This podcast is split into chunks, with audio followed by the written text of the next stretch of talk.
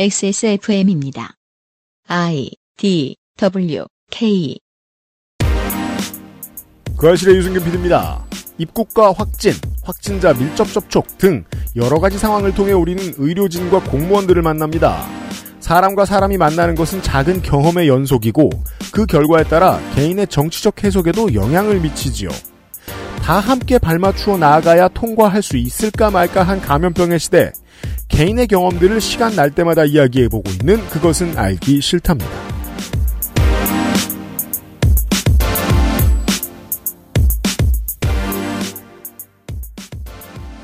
7월 절반을 보내고 7월의 세 번째 주말입니다. 그것은 알기 싫다 422회 토요일 순서입니다. 윤세민 에디터고요. 네, 안녕하십니까. 윤세민입니다. 어느새 여름 한가운데 와 있네요. 기상청이 예보를 맞추는 방식을 어떻게 보시면 좋으냐면요. 이상기후의 대처를 매일같이 새롭게 공부하고 있단 말이에요. 비싼 기계와 사람들이 다 같이. 네. 그래서 날씨가 변덕스럽게 바뀔 때 그 변덕을 빨리 알아내도록 공부하는 게 일이죠, 기상청이. 올해도 심각한 이상기후입니다. 원래 예정되어 있었던 장마가 지금 중부지방은 거의 스킵하고 있습니다. 남부지방은 예상됐던 것보다 더 많이 비가 왔고요. 둘 다 이상한데 그것을 시간 단위로 계속해서 새로 고침을 하면서 보시는 게 좋겠습니다. 왜냐하면 일주일 전에 맞출 수 없었던 것들을 1시간 전, 2시간 전 아무리 늦게 해도 그렇게는 기상청이 이제 알려주거든요. 지대 문제 혹은 이 바다와 함께 일을 하시는 분들 최대한 자주 날씨 예보를 봐주시길 바랍니다. 아무튼 중부지방의 장마는 지금 끝나가고 있는 것 같습니다. 한국은 그러합니다. 네, 이상기후라는 말을 지금 몇 년째 연속으로 보고 있는 것 같아서요. 네. 특히 여름에는. 이제 이상기후가 안 오면은 오히려 그게 좀 이상기후가 이상하지 않게 보이도록 공부를 해놓는 게 기상청이 할 일이죠. 그러니까 진짜로 예상기후가 오면은 네. 그게 더 생경할 것 같아요. 아무튼 한국은 지금 장마 한 주 남았습니다. 남부지방에 계신 청취자 여러분들 특히 조심하시고요. 팬데믹에 대한 개인적인 이야기 토요일 시간입니다. 오늘 얘기 길어요. 그것은 알기 싫다는 나의 마지막 시도 퍼펙트25 전화영어 아름다운 재단 18어른 캠페인 핸드워시와 올인원 수업도 역시 빅그린 120년 전통의 덴마크 프리미엄 신바이오틱스 QBN 사르락토 프로바이오틱스에서 도와주고 있습니다. 카카오톡으로 지난 수업 내용을 확인하고 반복해서 연습할 수 있습니다. 늘어난 실력을 매일 알려주는 전화영어 퍼펙트25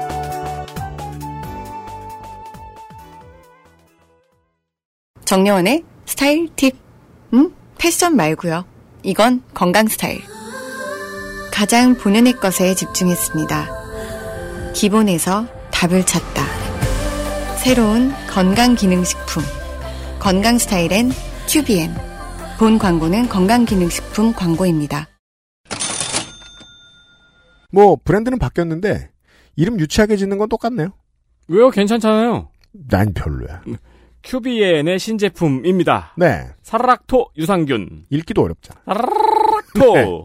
현대인의 필수 건기템. 요새는 거의 다 유산균을 꼽습니다. 네. 땡땡 바이오틱스들. 그렇죠. 요즘 유면상 PD님이 이렇게 넘겨주는 걸 잘해요. 두피의 모발의 문제는 거의 다 두피의 문제다. 이런 거 있잖아요. 일반화의 왕이 되고 그러니까 있어요. 건기템 요새는 거의 다 유산균을 꼽는다. 이게 약간 과감한 일반화 아닌가요? 다행히 맞춘 게 프리바이오틱스, 포스트바이오틱스 판매고가 워낙 늘어나고 있기 때문에 QBN으로 변모하여 정성껏 만든 새 아이템 유산균 사르락토. 덴마크 비포단사의 균주를 QBN의 노하우로 포뮬레이션한 100억 프리미엄 유산균입니다. 그렇대요. 포뮬레이션이 뭐예요? 변신시켰다고요? 말은 그래요. 네. 네. 그냥 수입해온 것 같지만. 네. 그러니까 균주를 가지고 와서 여기서 배양을 시킨 걸 거 아니에요. 그렇죠. 근데 배양을 시키는 게 뭔가 강력한 포켓몬 라이츄 이렇게 진화인지는 모르겠습니다. 네.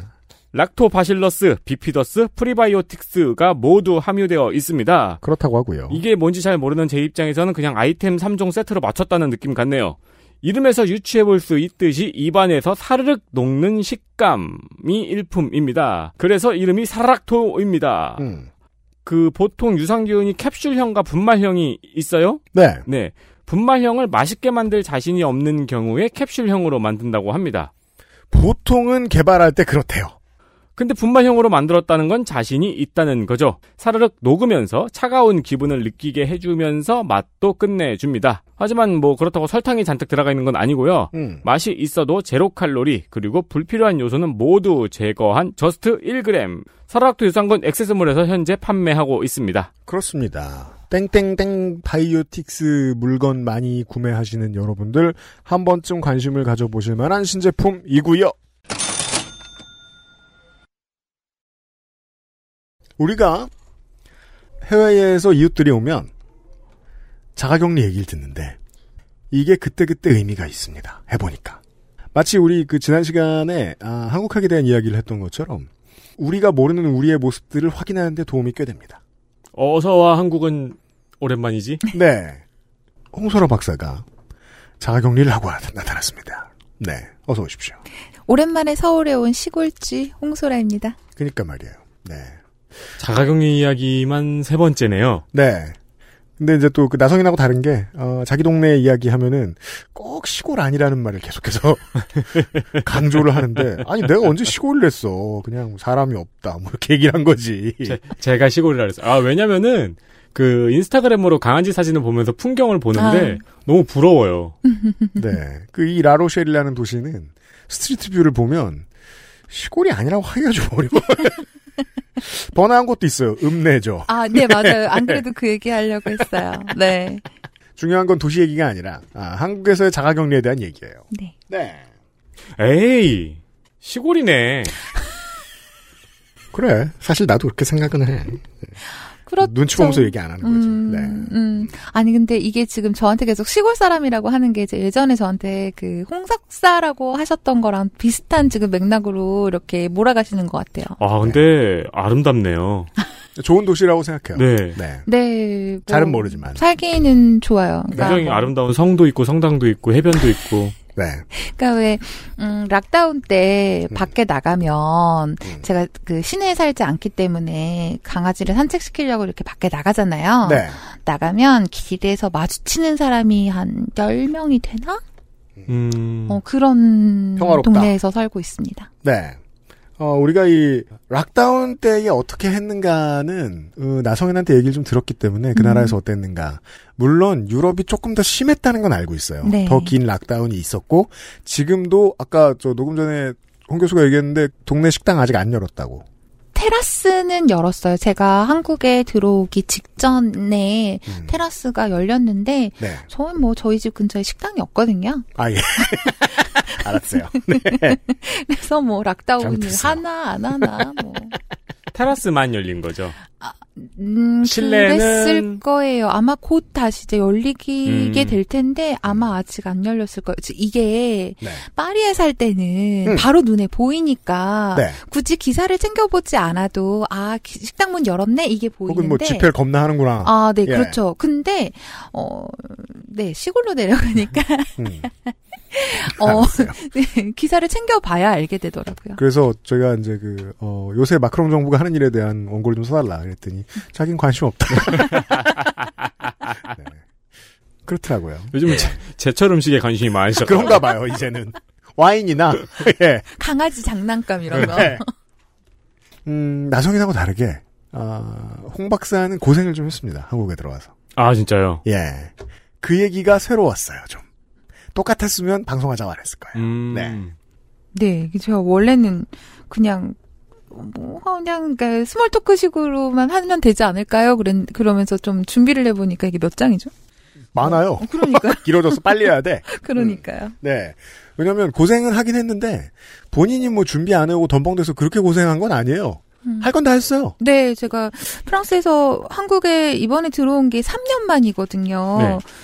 게다가 뭐 코로나19 때문에 좀 들어가는 과정도 복잡해지고 해서 미리 알아봤어요. 뭐 보건복지부 홈페이지 대사관 사이트도 막 가서 알아보고, 그다음에 주변에 또 그동안에 한국에 갔다 오신 분들의 이야기, 그다음 뭐 나성인 에피소드도 듣고 이제 그러면서 아 이렇게 하면 되겠구나 하고 굉장히 저 나름대로는 체계적으로 준비를 했습니다. 네. 제일 먼저는 이제 PCR 테스트를 받아야죠. 그거 하면 되잖아요. 네.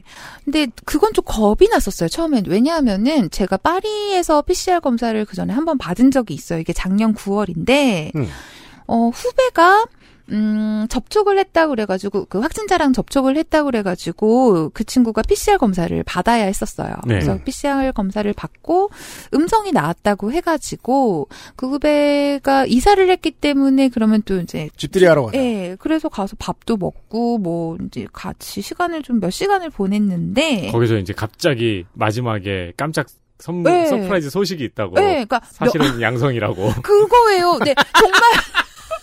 이렇게 그거 있잖아요. 잔 이렇게 젓가락으로 두드린 다음에 아 포크겠구나. 아니 그 며칠 후에 그 후배가 후배 PCR 검사한 그 검사소에서 후배한테 연락이 온 거예요. 네. 미안한데 너 사실 양성이야 이렇게. 검사 결과 번복했어요. 네 원래 음성이라고 나왔는데. 아 후배 잘못은 아니고 그 검사한 그곳에서 네네. 준비한 서프라이즈군요. 그러니까요. 그것도 일주일 후에. 아이고. 그래서 방역에 엄청난 구멍입니다. 그런다는 건. 그랬죠. 당시 그랬어요. 프랑스가 그랬어요. 그래서 저도 갑자기 황당하게 밀접 접촉자가 된 거예요. 그렇네요. 거기 둘이 모인 것도 아닐 거 아니에요. 둘이 있었어요. 네. 죄송합니다. 그래서 후배가 전화를 했는데 언니 어떻게 이러면서 막 울면서 자기도 그렇죠. 겁이 나고 미안하기도 하고 그렇죠. 이러면서 연락이 와서 검사 받지 뭐 그러면서 검사를 받으러 갔어요. 줄도 길고 검사를 받는데 사람들은 마스크는 쓰고 왔는데 뭐 저 거리 두기 전혀 안 되고 검사 받으러 가서 어떤 생각이 들었냐면 나 여기서 걸리겠구나. 라는 생각이 들 정도였어요. 어쨌든 검사를 받았고 검사 혹시 받아보셨나요? 저는 지금까지는 5번, 6번 정도 받아봤네요. 네. 전 처음에 딱 받았는데 너무 아파가지고 그죠? 소리를 질렀더니 뇌를 뽑아가는 느낌이죠. 소리를 질렀어. 그 소리를 질렀더니 그 분께서 쉿 피곤하시거든요. 네. 하더니 3, 2, 1 그렇죠. 그래서 검사 결과를 굉장히 초조하게 기다리잖아요. 그럴 때는. 네. 근데 검사 결과가 안 나오는 거예요. 왜 그러죠? 모르겠어요. 프랑스니까. 그렇죠. 네, 프랑스니까. 프랑스 스탠다드. 일주일 걸렸어요. 일주일? 진짜요? 저는 일주일 걸렸고 그 후배는 2주일 걸렸고요. 작년 그 후배는 2주일 걸려 틀렸잖아요. 작년 9월이면 제가 검사를 대충 그때쯤 처음 받았었는데 네. 그때도 한국도 지금만큼 빠르지 않았어요. 그래도 하루였거든요. 네. 네. 근데 이제 이번에는 들어오려고 찾아보니까는 이제는 프랑스도 당일에 결과가 나온다고 하더라고요. 그래서 그 선생님의 안내를 받아서 이제 PCR 검사를 받으러 갔죠. 근데 제가 갈 수 있는 곳 중에서 가장 가까운 곳이 그 주차장이 있는 곳이었어요. 주차장? 드라이브 스루로. 예. 근데 제가 차가 없잖아요. 네. 드라이브 스루로 이제 걸어가죠. 그렇죠. 그거 근데 그거 멋진 모양새인데요, 그거? 약간 그래도 입으로 부릉부릉 소리 내면서 들어가야 되지 않을까요? 아니지, 난 전기차야 이러면서 조용히.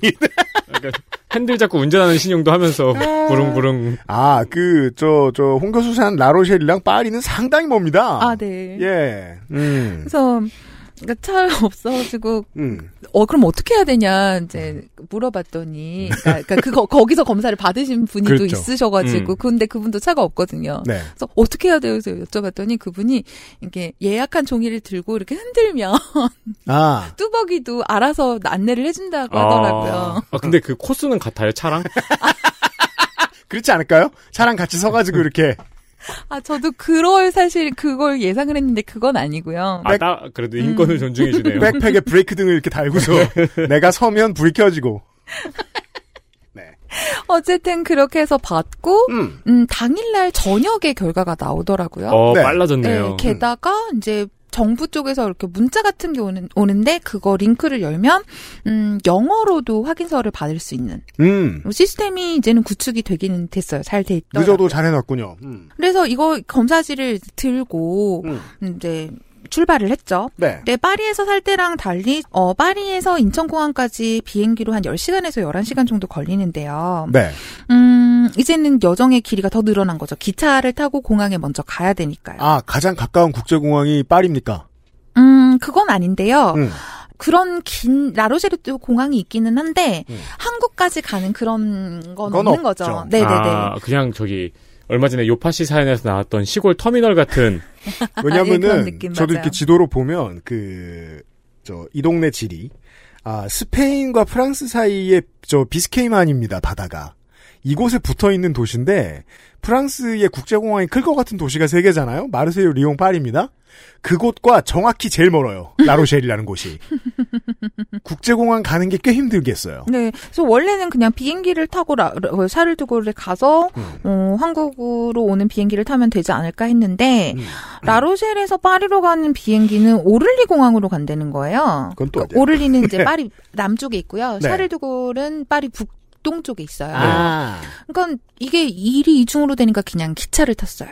기차를 타고 한번 갈아타서 한 4시간, 5시간 걸렸던 것 같아요.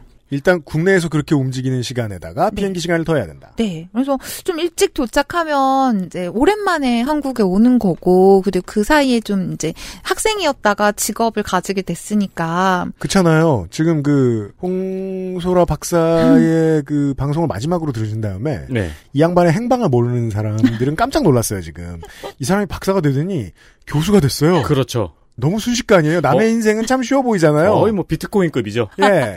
떡상했어요. 네. 근데 꽤 오래 걸렸어요. 그래서 부모님께 뭔가 선물을 해드리고 싶은 거예요. 취직을 했으니까. 네네네. 뭐 제 친구들은 뭐 부모님 해외여행을 보내드린다 뭐 이런 얘기를 하니까 그리고 친구한테 들은 얘기면 괜찮은데 엄마가 그런 얘기를 저한테 하면 그럼 다이렉트 메시지잖아요. 아. 바로 결제해야지. 근데 그 정도까지는 제가 안 되고요. 네, 그래도 아직은. 네. 이제 공항에서 면세점에서 좀 좋은 선물을 사드리고 싶다라는 생각을 했었던 거예요. 근데 기차로 도착하고 일찍 가니까 그러면은 공항에서 충분히 쇼핑을 할 수 있는 시간이 되겠다라고 네. 생각을 했던 거죠. 네. 그래서 갔더니 통과를 안 시켜주는 거예요. 어디로? 그러니까 체크인이. 시작되는 시점이 네. 제가 공항에 도착했을 때보다 1시간 반인가 후였어요. 네. 그래서 서서 그냥 멀쩡히 기다리고 있었죠. 아무것도 못하고. 아, 면세점으로도 못 들어가요? 네, 못 들어가고. 그게 뭐 이제 방역 지침 이런 것 때문이었거든요. 아, 그 지역 방역 지침. 네. 미리 못 들어가게 하는군요. 네네네. 그래서 제가 했던 건 그냥 사람 구경이었어요. 아, 선물을 못 샀습니다. 나중에는 샀습니다만은 그 사람 구경도 공항은 굉장히 비어 있기는 했는데 저 옆으로 이렇게 아시아인들이 줄을 엄청 길게 서 있는 거예요. 전 네. 그래서 저도 거기 줄을 서야 되는 건가? 그거 이제 저기 뭐지? 확인한 바는 없지만 어쨌든 한국인의 불안이죠. 네, 그렇죠. 네. 네. 아니 그래서 이거를 물어봐야겠다라고 생각이 들었는데 마침 옆에 이렇게 프랑스 항공사 직원이 계셔가지고 저도 할 일도 없고 그분도 좀 심심해 보이길래 제가 프랑스에서 획득한 스킬이 모르는 사람이랑 이렇게 얘기하기, 길게 얘기하기. 아, 그게 프랑스인들에게는 중요한 스킬인가 봐요? 약간 스몰 토크를 하는 그 스킬이 좀 늘어나더라고요. 그거는 한국에서는 1호선 노약자석에서 필요한 스킬인데. 그죠. 프랑스에서는 전 국민에게 다 필요한가 봐요. 이제 그 스킬을 시전하여 이제 막 이렇게 얘기를 하다가 저 사람들은 뭐냐? 나도 저거 해야 되냐? 이렇게 물어봤더니 너 어디 가니? 한국 간다. 그랬더니 저 사람들은 지금 상하이 가려고 하는 사람들이다 하더라고요. 그러니까 그분의 말씀에 의하면 당시에 그러니까 제가 프랑스에서 한국으로 돌아온 그 시점에 파리에서 중국 상하이로 들어가는 비행기가 일주일에 딱 한 번 뜨는데 네. 그래서 사람들이 많은데 한국에 들어갈 때는 PCR 그 음성 그 결과지만 있으면 되는데 중국에 들어가려면 그거에 플러스해서 공항에서 현장에서 약국에서 키트 있잖아요. 네. 자가검사 키트. 네. 그거를 해서 그것도 음성이 나와야 들어갈 수 있대요. 그래서 약국을 가기 위한 그 줄이 그렇게 길었던 거예요. 네. 스킬이 쓸모가 있군요. 그럼요. 자가검사 키트 살 뻔했네요. 굳이 쓸 곳이 없는 여기서. 예. 아 근데 진짜 프랑스에서는 그런 스몰토크 그 스킬이 굉장히 유용해요. 지금도 유용하게 썼음을 확인했습니다. 그 프랑스는 싸대빵의 나라라서. 네. 확인했습니다. 그 저기. 나성인도 백신 맞았을 때 모든 걸 구전으로 해결했다 그랬잖아요. 하여간 서양은 그러니까요. 답답해 죽겠어요. 여튼 네. 그런데 이제 해주셨던 말씀이 너 그럼 음성 그 테스트 결과지 있냐 음성으로 나왔냐 그래서 그렇다고 했더니 한국에 들어갈 때는 한국 사람들이 그 결과지를 굉장히 깐깐하게 체크를 한다더라. 너 그 테스트지에 그 서명, 도장 박혀 있니? 이렇게 물어보더라고요. 네.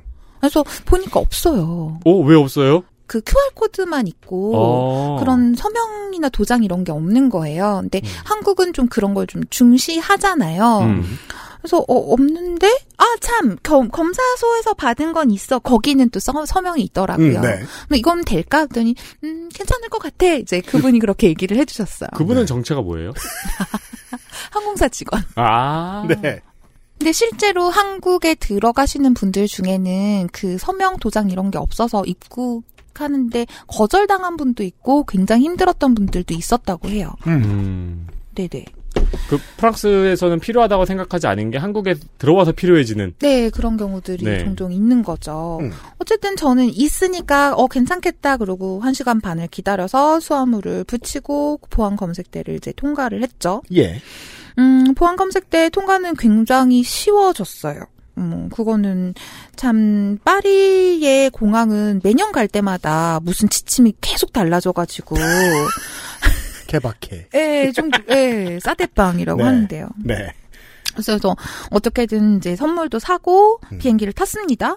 나성인이 말씀하신 게 맞아요. 비행기가 텅텅 비었어요. 아, 좋은 경험. 네, 최고의 이코노미 경험. 그렇죠. 제가 2011년부터 2018년까지는 매년 한국에 들어왔었거든요. 네. 여름에. 예. 그때 그러니까 기억을 하잖아요. 당시에 비행기 안에 풍경이 어땠는지. 저는 이코노미석을 타죠. 이코노미석에서 절대 창가 자리를 안 앉아요. 왜입니까? 일단은 장거리잖아요. 창가 자리를 앉으면 화장실을 가거나 그럴 때 옆에 사람한테 죄송한데요. 실례하지만 지나갈게. 이거를 계속 해야 되잖아요. 그게 너무 귀찮기도 하고 해서. 그렇죠. 그리고 10시간 동안 그 창문에서 그 풍경을 본다라는 게 별로 의미가 없어지더라고요. 사실 나중에는. 처음 30분 빼면 구름이잖아요. 그렇죠. 9시간 반 동안 구름을 보게 됩니다. 그러니까 이제 극장으로 치면은 7번, 8번쯤에서 9시간 동안 구름을 보고 있는데 화장실은 계속 가고 싶은 거죠. 그렇죠. 네. A7번. 네, 그렇죠. 네. 근데 그래서 저는 항상 복도 쪽에 있는 자리에 앉거든요. 네. 아, 장거리는 그게 팁이군요. 네. 네. 그리고 큰 비행기는 창가 쪽에 있는 2개 혹은 3개의 좌석이 붙어 있고 네. 복도가 있고 그다음에 가운데에 이렇게 또 몇 개의 좌석이 있잖아요. 네. 보통 3자리 4자리 네, 있죠. 저는 거기서 꼭 복도 자리를 앉아요. 그러면 왜냐하면은 중간에 계신 분이 나갈 수 있는 루트가 2군데가 있잖아요. 그렇죠. 그렇죠. 그래서 조금 덜 방해를 받을 수 있다라는 가능성을 감안을 해서 항상 그 자리에 앉는데. 아, 그러면 아까 말씀하신 스몰 토크가 잘 네. 통했다면은 저쪽 끝에 앉은 사람이랑 교대로 잘 수도 있겠네요. 그래 본 적은 없는데 가능성은 있는 것 같네요. 그래서 이번에도 그렇게 했는데 네. 사실 그쪽 자리가 인기가 있는 자리들은 아니잖아요. 그렇죠. 그러다 보니까 이번에는 앞, 뒤, 옆이 아무도 없는 거예요. 와. 그래서 처음에는 제 옆자리에도 좀 짐을 조금 놓고 그렇죠. 방종을 해보죠. 슬슬. 네, 그 위에 짐 놓는 자리에는 정말 제 짐밖에 없고 네.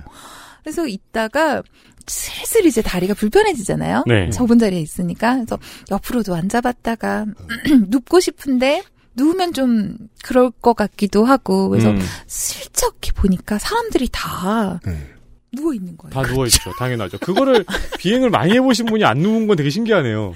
아, 그런 거죠. 그전까지 그런 경험 해본 적이 없으니까. 그러니까 발을 사람이 앉는 좌석에 놓는다는 게 조금 그랬었어요. 다 누워있길래 나도 누워야지. 그러고 누워서 왔습니다. 아, 정말 좋더라고요. 그리고 승무원들께서도 너무 친절하신 거예요. 왜냐면 친절해야 될 대상이 적어졌으니까. 네. 그러니까 제가 목이 말라서 처음에 이제 페트병이 몇 개가 있었는데 물을 계속 마시니까 물을 많이 마시나 봐요. 그러시더니 페트병을 5개를 갖다 주신 거예요. 그리고 식사 메뉴도 못 정하고 있으니까, 2개 다 드릴까요? 이러시고. 여유롭다, 곳간이. 네. 좋네요. 저는 그런 친절은 처음 경험해봤어요. 앞으로도 한동안 마지막일 가능성이 있고요. 그렇죠. 예. 그렇죠. 그렇게 해서 한국에 도착했어요. 정말 쾌적한 상태로 도착을 했죠. 그래서 공항에서 루트는 나성인께서 설명하신 거랑 크게 다르지 않아요. 가라는 대로 가고 하라는 대로 하면 그냥 돼요. 네. 그리고 입국장을 빠져나왔죠. 극장을 빠져나오니까 누군가 또 오셔가지고 어디 가세요? 그러니까 제가 지금 부모님이 해남에 계시니까 일단 부모님 댁에 가려고 전라도에 갑니다 그랬더니 어깨에다 빨간 스티커를 딱 붙여요. 그건 아마 뭐 호남 스티커인가 봐요? 아니 지방 스티커. 아, 수도권과 비수도권 스티커가 있나 봐요. 아, 그러니까 수도권은 그냥 거기서 이렇게 다르게 갈 수 있는데 네. 이제 지방은 모아서 광명역으로 먼저 데리고 가면 거기서 이제 기차를 타고 가는 거예요. 아. 네. 버스 못 탑니다. 그래서 빨간 스티커를 딱 붙여주고 이제 격리 줄이 이렇게 쭉 쳐놓은 벤치에 앉아 있으라 그래요. 이야, 지금 우리는 한국에 있으니까 그걸 아는데. 그걸 분리하는 이유도 어느 정도 이해가 되는 것이 수도권이 목적지인 사람들은 방역의 입장에서 보면 어느 정도 리스크를 지고 있는 사람들이잖아요. 네. 리스크를 좀 덜 져도 되는 사람들은 따로 안전한 길로 빼주는 의미이기도 하네요, 이게. 그쵸. 그럴 수도 있고, 비율로 따지면은 그렇게 따지는 게 약간 50, 50으로 나눠질 수도 있는 비율일 수도 있고. 그러니까 수도권이 목적지가 아닌 분들이 수도권이 목적지인 분들하고 굳이 섞이는 리스크를 지지 않아도 되잖아요. 네. 그렇죠. 네. 이제 근데 생각해보니까 저는 여기에서 어쨌든 한국 핸드폰도 없고 여기서 두 달 정도를 머물 거니까 유심칩을 빌릴 수가 있거든요. 그걸 빌리면 그렇죠. 이렇게 인터넷도 좀 마음대로 사용할 수 있고 전화도 하고 항상 그래 왔으니까 그걸 해야겠더라고요. 그래서 좀 자리를 여기 좀 여기 있지 않고 좀 갔다 오면 안 될까요? 그랬더니 갔다 오라고 하시더라고요. 근데 여권을 놓고 가래요. 그러니까 혹시라도 도망갈까봐. 네. 그래서 여권을 맡기고 번호표를 받고 이제 유심칩 렌터를 하러 갔어요. 네. 결제를 하려고 하는데 안 되는 거예요. 뭐가 어떤 걸로? 프랑스 카드가 안 되는 거예요. 근데 제가 수중에 한국 돈이 15,000원밖에 없었거든요. 아, 진상. 그래서 뭐지? 근데 제가 갖고 있던 그 한국 카드는 유효 기간이 지났어요. 제가 3년 만에 들어왔다 보니까. 아, 그러면은 밑에 있는 그 ATM 기기를 가서 프랑스 카드에서 돈을 이제 찾아야겠다. 그래서 거기까지 내려갔어요. 네. 프랑스 카드가 안 되는 거예요. 아. 그러니까 저는 이제 기차를 타야 되는데 뭐 유심칩은 이제 뭐 일단 됐고 기차표를 낼 돈이 없네. 돈이 사라졌죠. 차비가 없네요. 15,000원밖에 없는 거예요. 야, 이게 정책이나 계약이 바뀌면서 국제 결제가 되던 카드가 안 될 때도 있거든요. 근데 그때마다 모든 고객한테 다 얘기해주지 않아요. 그런 경험인 것 같아요. 그런데 되게 지금 생각해보면 되게 황당한 게 그때 저는 이게 큰일이라고 생각을 못했던 것 같아요. 그러니까 그 전에 입국장까지 나오는 나오는 과정이 굉장히 정신이 없어요. 아, 예. 이거 했어요, 일로 가세요. 이거 했어요, 일로 가세요. 아, 이거 하세요. 이게, 그니까, 그거를 따라오다 보니까 저도 이제 정신이 없는 상태여가지고, 돈이 없는 게, 이게 크게 느껴지질 않았던 거예요. 뭐, 안 되네? 어떻게든 되겠지? 그러고 다시 여권을 찾으러 갔어요. 근데 여권을 찾으러 가니까, 이제 번호표를 그러니까 받으시는 분이 군인이셨어요. 검역 무슨 단에 이제 군인이셨는데, 굉장히 친절하게 하려던 일은 다 잘 처리하셨냐, 이렇게 물어보셔서, 아니요, 돈이 없어서 못했어요. 이랬더니, 이제 그분이 표정이 심각해지는 거예요. 그리고 되게 그 순간부터 의심스럽지 않나요? 한국에 지금 방금 입국한 사람이 돈이 없어서 아무것도 못했다고 하면은. 그니까요. 게다가 유심칩을 빌리러 간다고 말씀을 드리면서 해외 거주자라고 말씀을 드렸으니까 이분이 저를 굉장히 걱정하는 눈빛으로 쳐다보신 그때 아 이게 큰일이구나 저도 그때 느낀 거예요. 그래서 어떡하지? 이러고 있는데 그분이 선뜻 아 제가 돈을 좀 빌려드릴게요 라고 말씀을 하셨대요. 얼마나 빌려드리면 될까요? 그래서 이제 막 머릿속으로 계산을 해봤어요. 그렇죠. 내가 얼마가 필요하지? 12억이요. 제 인생에 필요한 돈이. 저는 또 왜 계좌이체가 한국에서는 바로바로 되잖아요. 네. 그 앱만 있으면. 그러면 엄마한테 사실은 연락을 드려서 계좌이체를 해드리면 되는데 저는 그런 걸 사용해보지 않았으니까 프랑스에서. 그건 생각도 못하고 나중에 어떻게 드려야 되지? 계좌번호를 좀 적어주세요. 제가 내려가서 드릴게요. 이렇게 말씀을 드렸던 거예요. 아마 그분 듣기엔 좀 이상했을 것 같아요. 그럴 수도 있고요. 그렇죠. 네. 그러면서 얼마가 필요하세요라고 물어보시는데 저는 이제 머릿속으로 아 유심칩 렌탈하는데 10몇만 원이 필요하고 기차료비는 얼마나 되죠? 한 6만 원 되나? 그럼 20만 원을 빌려달라고 할까? 그래서 20을 꺼냈는데 그분 표정이 안 좋아요. 그래서 왜냐면 막 뭐 공중전화로 전화할 돈 정도 생각했던 거 아닐까요? 예. 그래서 일단 아 20은 안 되는 거구나 생각을 하고 10만 원만 빌려달라고 말씀을 드리고 엄마한테 이제 메시지가 왔어요. 카톡 와이파이는 되니까 그중에서 그래서 그때 엄마한테 엄마 이런 상황이야라고 말을 했더니 엄마가 굉장히 당황을 하시면서 빨리 계좌번호를 주라고 계좌이체를 시켜드리겠다고. 그래서 그렇게 해서 저는 10만 원을 받고 이제 부모님이 그분께 이제 계좌이체를 해 주신 거예요. 그래서 이제 10만 원이 생겼습니다. 정말 감사한 사람 아닌가요? 그러니까요. 선뜻 먼저 돈을 빌려주겠다고 하는 건 진짜 놀랍네요. 그리고 저의 위기의식을 일깨워 주셨어요. 그리고 이 검역 단계에서 그 공항에서 일을 하고 계시는 군인 여러분들이 무슨 고생을 하시는지 지금 얼핏 확인했어요. 그러니까 이런 바보들이 있을 거 아니에요. 그렇죠. 그리고 돈을 빌렸다 떼가는 사람도 있을 거예요. 그 장교신지 부사관이신지 모르겠지만 월급 얼마 된다고. 그쵸. 그러니까요. 아이고. 근데 정말 감사드려요. 예. 그분은 그러니까 엄마도 감사 문자를 보내셨던 것 같고 저도 나중에 도착해서 감사하다고 이제 말씀을 그러니까 문자를 보냈는데 다시 방송을 빌어 감사드립니다. 네. 살려주셔서 감사합니다. 10만 원으로 잘 왔습니까? 그래서 10만 원을 가지고 이제 그 다음 루트는 어떻게 되냐면 자 강명역으로 가실 분들 같이 가시죠 그러고는 군인분 한 분이 또 저희를 인솔을 해서 가요. 예, 예. 가면 셔틀버스를 타러 가거든요. 근데 저는 그 돈이 없고 유심칩 렌탈 못하고 뭐 이런 상황에서 정신이 없어가지고 밥을 못 먹은 상태였는데 저의 앞에 계신 분이 보니까는 모자 관계예요. 그러니까는 엄마랑 아들이 이제 그 버스를 기다리면서 편의점에서 산 김밥을 드시고 계시더라고요. 그때 생각이 났죠. 아 맞다. 한국에선 기차에서 뭘 못 먹지? 그쵸. 그게 생각이 나니까 갑자기 난 그게 되게 서러웠어. 나는 뭘 살 생각도 못했구나. 아니 뭐. 원래는 먹을 수 있는데 요즘은 못 먹죠. 네. 더더욱이. 그렇죠. 네. 어쨌든 그 셔틀버스를 타고 광명역으로 이동을 해요. 그래서 광명역으로 이동하면 일반 그런 승객들이랑 섞이지 않고요. 철도 경찰이 계신 곳으로 갑니다. 이제 수도권 지하철 그 승객하고 섞이지 않는 루트를 따로 만들었군요. 그렇죠, 예. 그렇죠. 그러니까 그것도 그렇고 일반 승객들, 그러니까 일반 기차를 타시는 분들이랑 저희는 마주치지 않는 루트가 따로 있어요. 아 그래요? 네네네. 그러니까 원래 KTX를 타는 승객들하고는 안 섞일 수 있다. 네, 안 섞여요. 플랫폼 하나를 비웠군요. 플랫폼은 아니고 뭐 루트 하나를 빼놓은 것 같고요.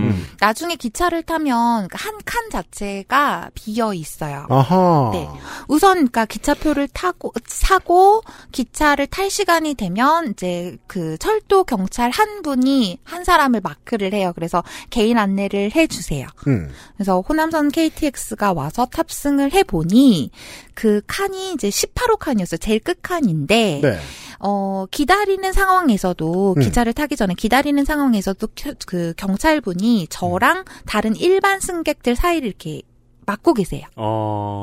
야, 이것도 독특한 지점에서 추가 인력이 생길 수 있다는 걸 알게 됐습니다. 그렇죠. 그리고 그 제가 탄 18호 칸이 원래 기차 칸들이 다 연결이 돼 있잖아요. 네, 그렇죠. 근데 18호하고 17호 사이에 테이프가 이렇게 쳐져 있어서 네 그렇게 해서 격리가 되어 있어요. 네, 그 기차 안에 해외 입국자가 저 하나여가지고 저 혼자 있어요. 누워야지 그럼. 너 누워야지. 와 그러면 나 같으면 의자에 안 눕고 통로에 눕겠네요. 그니까. 네. 아니 그리고 뭐 먹을 걸 그럼. 그쵸. 네, 잔뜩 숨쉬고. 그러니까요. 아니, 근데 또 그 다음에 살 사람들 생각해야 되니까. 마스크는 근데 계속 쓰고 있었어요. 예. 그래서 이제 목포로 가서 부모님께서는 이제 목포에 와서 기다리고 계셨거든요. 네. 그래서 부모님을 만나서 해남으로 가서 자가격리를 하면 되는 상황이었어요. 그러니까 바로 자가격리로 넘어가면 되는 것 같은데. 이제 그렇죠. 저는 그렇게 생각했죠. 네. 그런데 이제 공항에서 왜 그 자가격리 앱을 깔고 뭐 이렇게 하잖아요. 네. 근데 그때 한국에 연락되는 번호를 달라고 해요. 그래서 저는 한국 번호가 없으니까 엄마 번호를 드렸는데 그 해남군 보건소에서 엄마한테 연락이 간 거예요. 네. 뭐가 문제였어요? 어머님이 받으시면 되잖아. 너는 집에 못 간다. 그래요? 너는 목포에서 내릴 것이 아니라 나주에서 내려야 한다. 왜요? 이해가 안 됐죠. 그러니까 해남군 지자체의 방침이 네. 해외 입국자는 시설 격리를 먼저 해야 되는 거였어요. 자, 여기에서 우리가 모르는 변수가 하나 등장합니다. 지자체가 이렇게 정하면 이렇게 가야 된다. 저는 너무 황당했어요. 아니, 그 전에, 프랑스 오기 전에 제가 여러 루트를 통해서 알아봤었거든요. 네. 보건복지부니, 뭐, 대사관이니, 그래서. 근데 그런 거는 전혀 찾아볼 수 없었는데, 그럼 내가 해남군청까지도 찾아봤어야 됐던 것인가? 나의 부족함인가? 근데 너무 열이 받더라고요. 저희 부모님께서 이제 게스트하우스를 하고 계시니까. 아, 거기서 그냥 자가격리 하면 되는데. 그게 훨씬 더 사실은 안전한 거잖아요. 네. 그러니까 게스트하우스를 아예 비우셨으니까 제가 온다고 하셔서. 근데 시설을 가래요. 그 해남군의 입장은 그런 거죠. PCR 음성을 받고 왔지만 그동안에 무슨 일이 있었을지도 모르니까 해남에 도착해서 다시 PCR 검사를 받는다. 근데 그 결과가 나올 때까지는 시설에 격리에 있어라. 시설은 뭔가요? 그런데 그 시설의 비용은 네가 부담해라. 인 네. 거죠. 네. 그 시설이요. 나중에 가보니까 이거부터 말씀을 드릴게요. 제가 시설에 갈 준비를 하나도 안 해왔잖아요. 네. 뭐 샴푸도 없고 뭐 칫솔은 있는데 치약은 없고 네. 네. 뭐 이런 느낌이었고 부모님 댁에 갈 거니까 부모님 댁에도 제가 쓰던 물건들이 그렇죠. 있잖아요. 정말 뭐 화장도 제대로 지울 수가 없고 이제 그런 상황이 이제 연상이 되니까 네. 아 이거 뭐지? 그러면서 제가 했던 거는 내가 놓친 정보가 있나? 그러면서 와이파이 끊어지는 걸 가지고. 이게요, 왜 한국에서 와이파이가 굉장히 잘 돼 있다고 하지만, 이게 한국 통신사의 유심 칩인 경우에는 잘 돼요. 아, 맞다. 지금, 네. 네. 그거 돈 없어 못했죠, 결국. 네. 이제 그런 상황에서 프랑스 전화기, 프랑스 유심칩이 달린. 네. 근데 또 프랑스 데이터를 쓸 수는 없어요. 돈이 엄청나게 나갈 거거든요. 네. 그래서 간간이 끊기는 와이파이를 잡아서 내가 놓친 정보가 있나 막 찾아보는데 그건 또 없어요. 그러니까 원칙적으로 시설 격리는 어떤 뭐 변이 바이러스로 인해서 그 위험 지역으로 분류된 곳들 있잖아요. 뭐 브라질이라든가 남아공. 네. 예. 그런 곳에서 입국한 경우에 보건 당국이 그 비용을 부담해서 시설 격리를 시켜요. 그런데 프랑스는 그곳에 들어가 있진 않군요. 네. 네. 그래서 보면 중앙방역대책본부가 2021년 4월 12일 발행한 지자체용 코로나 바이러스 감염증 19 대응 지침도 또 다운을 받아서 봤단 말이에요. 네. 그 다음에 5월 5일 발행한 것도 또 다운을 받아서 봤어요. 제가 5월 24일 날 입국을 했으니까 거기도 그냥 자가격리예요. 네. 그리고 프랑스의 모든 한국 지인들도 한국에 왔을 때 그냥 자가격리를 했어요. 공항에서도 그래 자가격리해라 했고 다만 집에 도착하면 한국에 입국한 지 24시간이 지나기 전에 보건소에 가서 PCR 검사를 받아라. 이게 이제 의무사항이지 시설 격리에 그렇죠. 대한 건 한 줄도 없었단 말이에요. 그래서 자가격리하는 동안 유일하게 나가는 때가 그때잖아요. 네. 예. 그러니까 어디서도 제가 시설격리 대상자 그것도 자비용. 난 돈도 없는데. 그걸로 격리돼야 한다는 사실을 알려주지를 않았어요. 그 의문의 공무원만 그 사실을 계속 주장하고 있는 거예요? 예. 그러니까 또 저희 엄마는 또 어떤 이런 당국의 말을 굉장히 잘 들으신단 말이에요. 네. 훌륭하신 분. 예, 그러니까 공무원이 굉장히 좋아하실 그런 스타일인데. 네. 딸 말보다 더 잘 듣죠. 아, 예. 네. 엄마는 좀 시키는 대로 좀 해. 그런데 아니 내가 알아봤는데 그게 아닌데. 그러니까 아마 이제 피로도 쌓이고 스트레스도 받고 이제 그런 상황이니까 아니 시설 격리를 해야 한다면 하겠지만 좀 나를 누군가 좀 설득을 시켜줬으면 좋겠고 이제 그런 마음이었던 것 같아요. 그래서 진상짓을 했죠. 이제 프랑스 전화로 해남군 보건소에 전화를 해가지고 아니 그 돈을 네, 감수할 돈을 정도로 열받은 거였군요. 네, 그랬던 거예요. 국제전화 비용을 감수할 정도로. 네. 네. 그러니까 그렇게 되면 한국에서 프랑스로 갔다가 프랑스에서 다시 그렇죠. 한국으로 전화가 오는 거니까 엄청 비싸거든요. 한국에서 네. 한국으로 VPN으로 전화를 했네요. 그러니까 말이야. 2km 거리인데 이게 저 대화가 오는데 1초, 2초 걸렸을 수 있네요. 그러니까요. 네. 그래서 문의를 하고 항의를 했는데도 이제 돌아오는 대답은 시설에 가셔야 합니다. 였어요.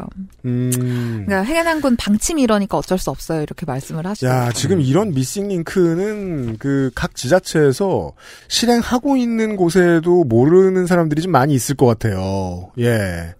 게다가 또 그 월별로 주별로 그 국가의 정책도 지자체 정책도 달라지다 보니까 네. 이게 연결이 제대로 안 돼 있는 지자체도 있을 수 있다는 걸 지금 확인하고 있어요. 네. 그래서 부모님도 모르셨어가지고 목포까지 나와서 기다리셨잖아요. 그래서 부모님은 근데 중간에 빠졌잖아요. 나주로 빠졌잖아요. 네, 그러니까 아무 소득 없이 해남으로 돌아가셨어요. 그러니까 저는 이제 그럼 나주에서 내린 다음에 해남으로 뭐 다른 차를 타고 가셨겠네요. 그러니까 나주에서 내렸죠. 내리라고 하니까. 네, 그렇죠. 나중엔 무슨 일이 있을지 모르니까요. 그 지침을 그러니까 지키지 않았을 때는. 그렇죠. 프리즈 이러면서 경찰들 찾아와가지고 막 형장에 이슬로 고하겠죠. 그렇죠. 그 빨간 스티커 붙여있고. 그렇죠. 네. 아직 그거 떼지도 못했는데. 빨간 스티커. 네. 관역. 네. 그래서 네. 나주에서 내렸더니, 딱 보건소 직원이구나라는 게 한눈에 보이는 그 방역복 같은 거 입고 계신 분 기다리고 계세요. 네. 그분 되게, 백화점 가서 주말에 산 거였으면 되게 억울하시겠네요. 방역복? 네. 요새 힙하니까. 막 마음에 드는 옷으로 산 건데. 하지만 해남군에서 준 거였을 거예요. 네. 다행히. 그래서 해남군 보건소 앰뷸런스가 나주까지 온 거예요. 아, 진짜요? 네. 그러니까 해남군은 해남군의 어떤 루틴이 있었어요. 네. 네. 해남군 나름 열심히 일을 하고 있었던 거군요. 그렇죠. 근데 그러니까, 그게 청해 정책하고 맞지 않았던 거예요. 그러니까 해남이 왜 한참 동안 코로나19 청정 지역 막 이랬었잖아요. 아니 뭐 전남의 대부분의 지자체들이 그랬어요. 그래서 그런가 어쨌든 간에 그건 저의 생각이고 이제 보건소 앰뷸런스를 처음 타봤어요. 그렇죠. 시골길이 엄청 이렇게 꾸불꾸불하잖아요. 네. 저의 목적지는 어떤 휴양림에 있는 시설이었어요.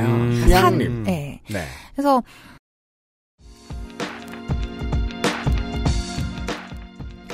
차를 타고 이렇게 꼬불꼬불한 길을 가는데 네. 앰뷸런스를 누워서 타지 않고 뒤에 타면요. 네.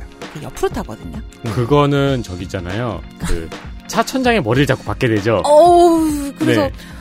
이렇게 가고 있는데 그 산길이 굉장히 꼬불꼬불하니까 네. 이분이 꼬불꼬불하게 안 가시고 중앙차선을 이렇게 타고 가시더라고요. 아, 핸들 사용을 최소화시킨 드라이빙을 하셨군요. 브레이킹과 핸들 사용을 최소화시킨. 그렇죠. 그 지역에 아주 밝은 분들이 할 수 있는 위험한 방식이죠. 레코드 라인이죠. 네. 뭐 나는 불편한. XSFM입니다.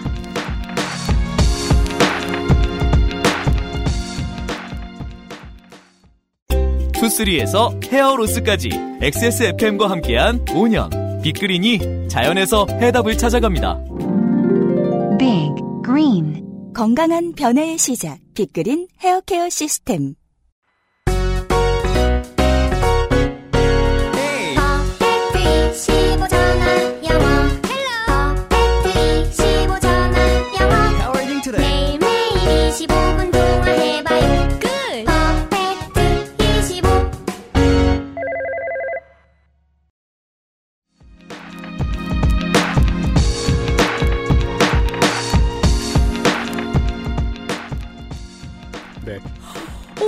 나는 이렇게 불편하고 무섭고 짜증은 나고 게다가 그분한테도 계속 막 나 왜 내가 거기 가야 되냐 막 이렇게 항의를 하는데 그분 눈엔 전 진상이죠 그냥. 그렇죠. 나는 모른다. 나는 시키는 일을 할 뿐이다라고만 계속 반복을 하셔가지고. 게다가 우리가 그 감염자 수에 대한 자료를 한국에 그 이 일하면서 앉아 있으면 계속 쳐다보고 있잖아요. 네.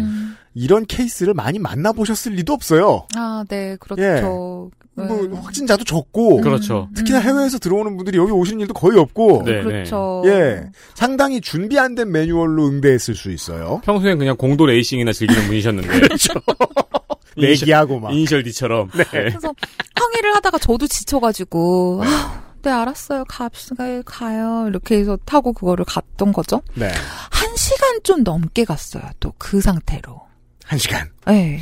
제가 지금 지도로 가학산 공원을 보고 있어요. 네. 그 휴양림 가학산 휴양림이 겁나 멉니다. 도로는 어딨냐? 지도에 보면 그 도로가 안 나온다. 예. 도착한 곳이 산 속에 어떤 오두막이었어요. 네, 휴양림이니까요. 그리고 그분은 그 직원분은 저를 거기다가 이렇게 내려놓고 그냥 가셨어요. 역할이 끝났죠. 여기서 기다리면 여기 직원이 올 거다. 네. 한 8시쯤 됐었던 것 같아요. 제가 도착한 게. 그러니까 프랑스에 있는 집에서 출발한 지 26시간째 됐을 때 휴양림에 도착을 했네요. 네, 그랬습니다. 집에는 도착을 못했고요. 네, 휴양을 하실 차례네요. 네, 그 오두막이 있는 그쪽으로 들어올 때 제가 봤던 게 현수막으로 출입 금지라고 적혀있어요. 아니, 약간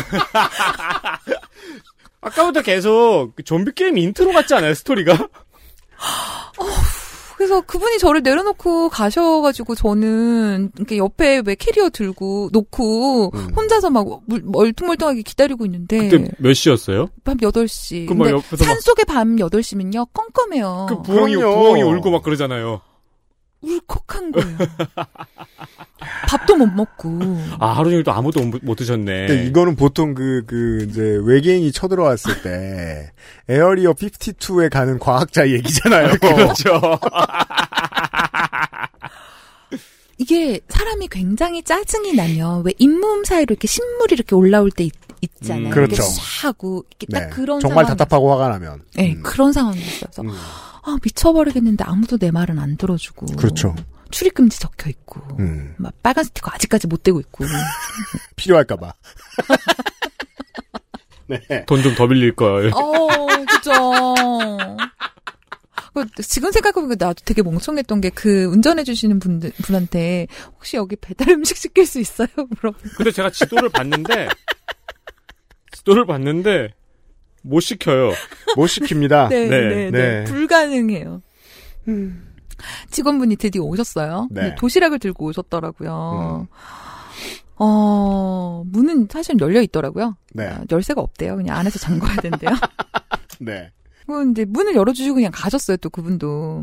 아, 맞다. 보일러 이렇게 켜면 됩니다. 그러고 가셨어요. 네. 들어갔는데, 발냄새가 나는 거예요. 누구의? 네. 그래서 저도 저의 발을 이제 의심을 했어요. 그래서 네. 맡아봤는데.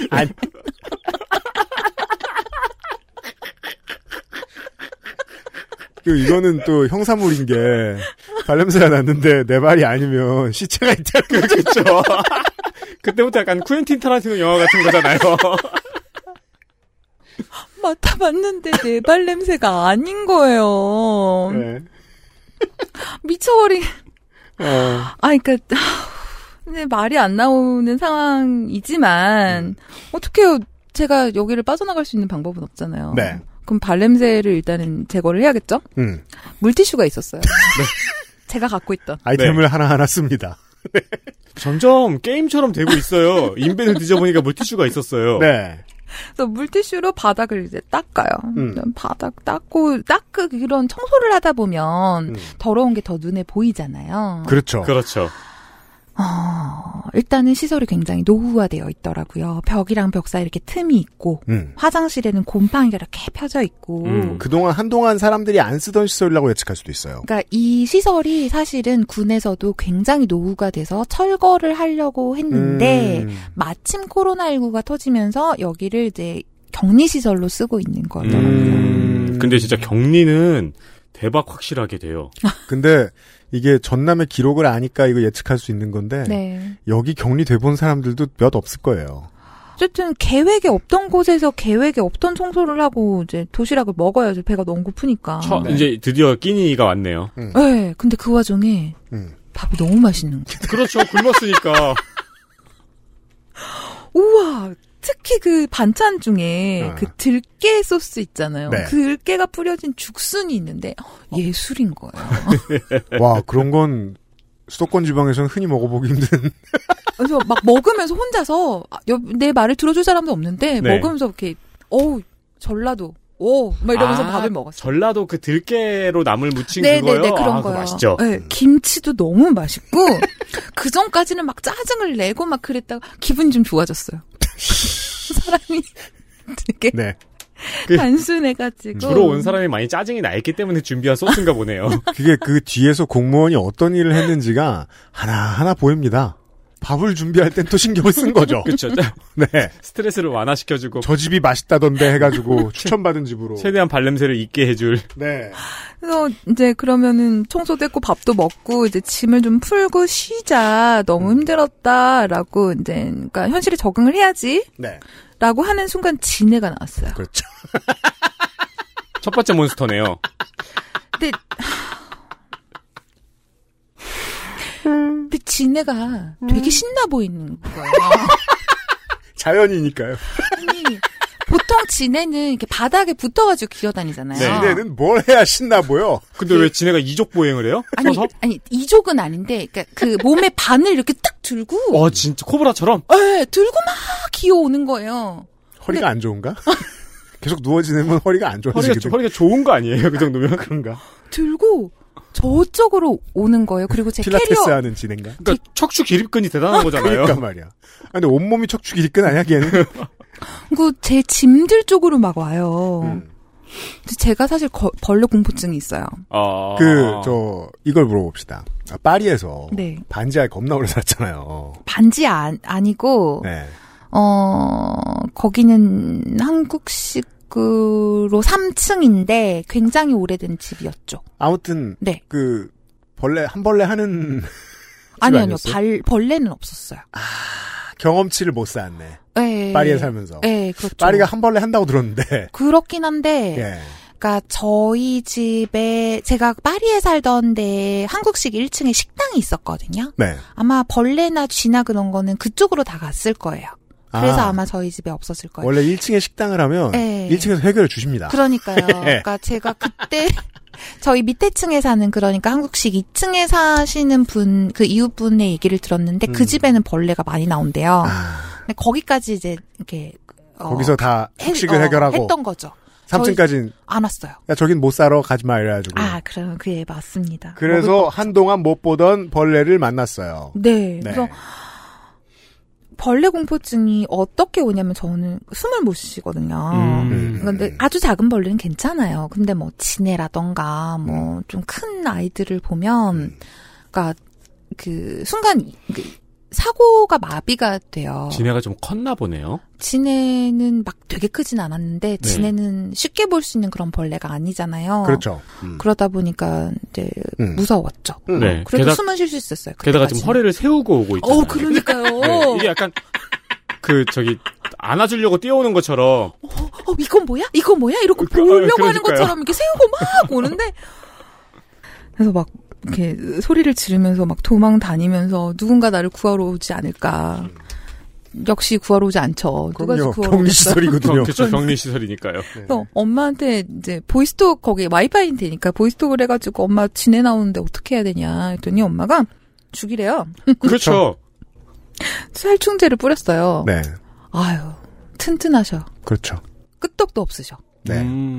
그래서 일단 지내 위에 종이를 던지고 그 위에를 신발로 이렇게 때렸어요. 아, 네. 레벨 1 해결책을 찾아냈어요. 그리고 이제 종이를 이렇게 해갖고 그 위에 지네를 담아서 그렇죠. 변기 이렇게 버리고 네. 물을 내리고 그다음에 물티슈로 이물질은 정리를 했어요. 네. 돌아버리는 줄 알았어요. 다시 배가 고프죠. 근데 문제는 이제 집을 나서서 26시간이 지났다는 건데. 이제 26시간 더 지났죠. 이제 밥도 먹고 어쩌고 했으니까. 너무 피곤하잖아요. 자야겠다. 불을 끄고 누웠어요. 너무 피곤하면 또 잠이 바로 안 오잖아요. 그렇죠. 그렇죠. 그래서 넷플릭스를 보자. 넷플릭스, 한국 넷플릭스는 또 프랑스에서 보는 넷플릭스랑 다른 것들이 많더라고요. 아, 그래요? 아, 네네. 프로그램 구성이 달라요.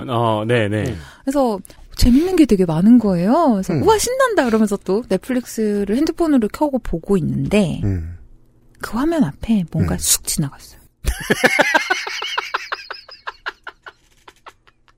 그러니까 화면 안에 있는 것이 아닌 뭔가 네. 쑥 지나갔어요. 지나갈 능력이 있는 누군가가. 벌레잖아요. 그렇죠. 벌레겠구나. 네. 불을 켰어요. 네. 집게 손가락만한 곱등이. 곱등이는 집게 손가락만 해요. 잘 먹고 잘 산 친구는.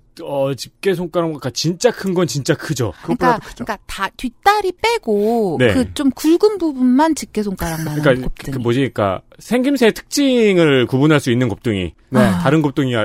저기에 점이 있네. 약간 이런 그렇죠. 느낌으로. 그러니까 누군 신원화학인도 되는 친구. 그렇죠. 그러니까 네. 저는 나비를 봐도 도망을 다니거든요. 네. 그러니까 초등학교 때 그 나비 확대된 사진을 본 이후로 나비도 무서워가지고 네. 그 도망을 다니는데 곱등이를 처음 본 거예요. 실제로 본 게 되게 크잖아요. 처음 봤을 때 충격은 곱등이가 되게 사람을 빠르게 고렙으로 성장시키죠. 네. 얘가 불을 켜니까 불빛을 피해서 그런 이렇게 상 같은 게 있었는데 네. 네. 그 밑으로 피신을 했어요. 실제로는 눈이 태화돼가지고 그 불빛을 피한 건 아닐 거예요. 그러니까 눈 좋은 애도 있나 봐요. 간혹 가다가 피할 줄 아는 애도. 아 모르겠어요. 거기 피해가지고 거기 있더라고요. 저는 이제 불을 못 끄는 거죠. 그렇죠. 그 곱등이는 상 아래에 되게 오래 있었어요. 네. 상 아래 있으면서 잠깐 왔다가 다시 들어갔다가. 그러니까 곱등이 입장도 생각해야죠. 여기 사람 잘 안 오는데 너 누구야? 실제로는 그 방에 더 오래 있었으니까요. 그렇죠. 나 여기 원래 사는 곱등인데. 그리고 내 친구는 어디 갔어? 그렇죠. 허리를 잘 세우는. 그러다가 지도 이제 제가 불을 안 끌 것 같으니까 그래서 그런가 부엌으로 이렇게 가더라고요. 부엌에는 가지도 않았어요. 네. 야 곱등이는 진짜 벌레 못 잡는 사람이 잡기에는 진짜 난이도가 높은 그쵸. 동물이죠. 네. 네. 밤을 샜습니다. 그죠. 그게 제가 안타까워하는 거예요. 파리에서 좀만 경험해봤으면. 근데 이 경험이 부족했던 탓에 또 이런 경험이 적죠? 그러면 내가 누워 있는 곳에 벌레가 많다. 잠을 못 잡니다. 아, 그렇죠. 불이 켜져 있으니까 피곤한데 그래서 잠을 더 못 들고 불이 켜져 있으니까 잠들기 힘들고 게다가 벌레가 있다라는 그 불안감 때문에 네.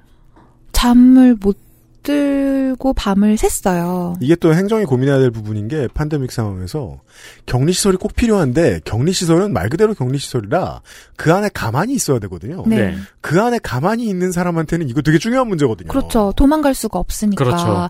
그럼 뭐 예를 들어서 폐쇄공포증이 있는 사람한테는 조금 다른 환경이 필요할 것이고 저같이 뭐 벌레 공포증이 있는 사람이라던가 그런 사람들한테는 이런 환경 너무 힘들고 미래를 생각하면 아주 생각해봐야 될 문제예요. 그렇죠. 그리고 저 음식도 골라 먹을 수 있는 게 아니잖아요. 저야 뭐 다행히 음식 알러지는 없지만 음식 알러지가 있는 사람이라면 그러면 갑자기 시설에 들어갔을 때 이 사람을 그럼 굶겨요? 그건 아니잖아요. 그렇죠. 이게 되게 중요한 게 인류의 큰 적과 2년째 지금 인류가 맞서 싸우는 중이잖아요.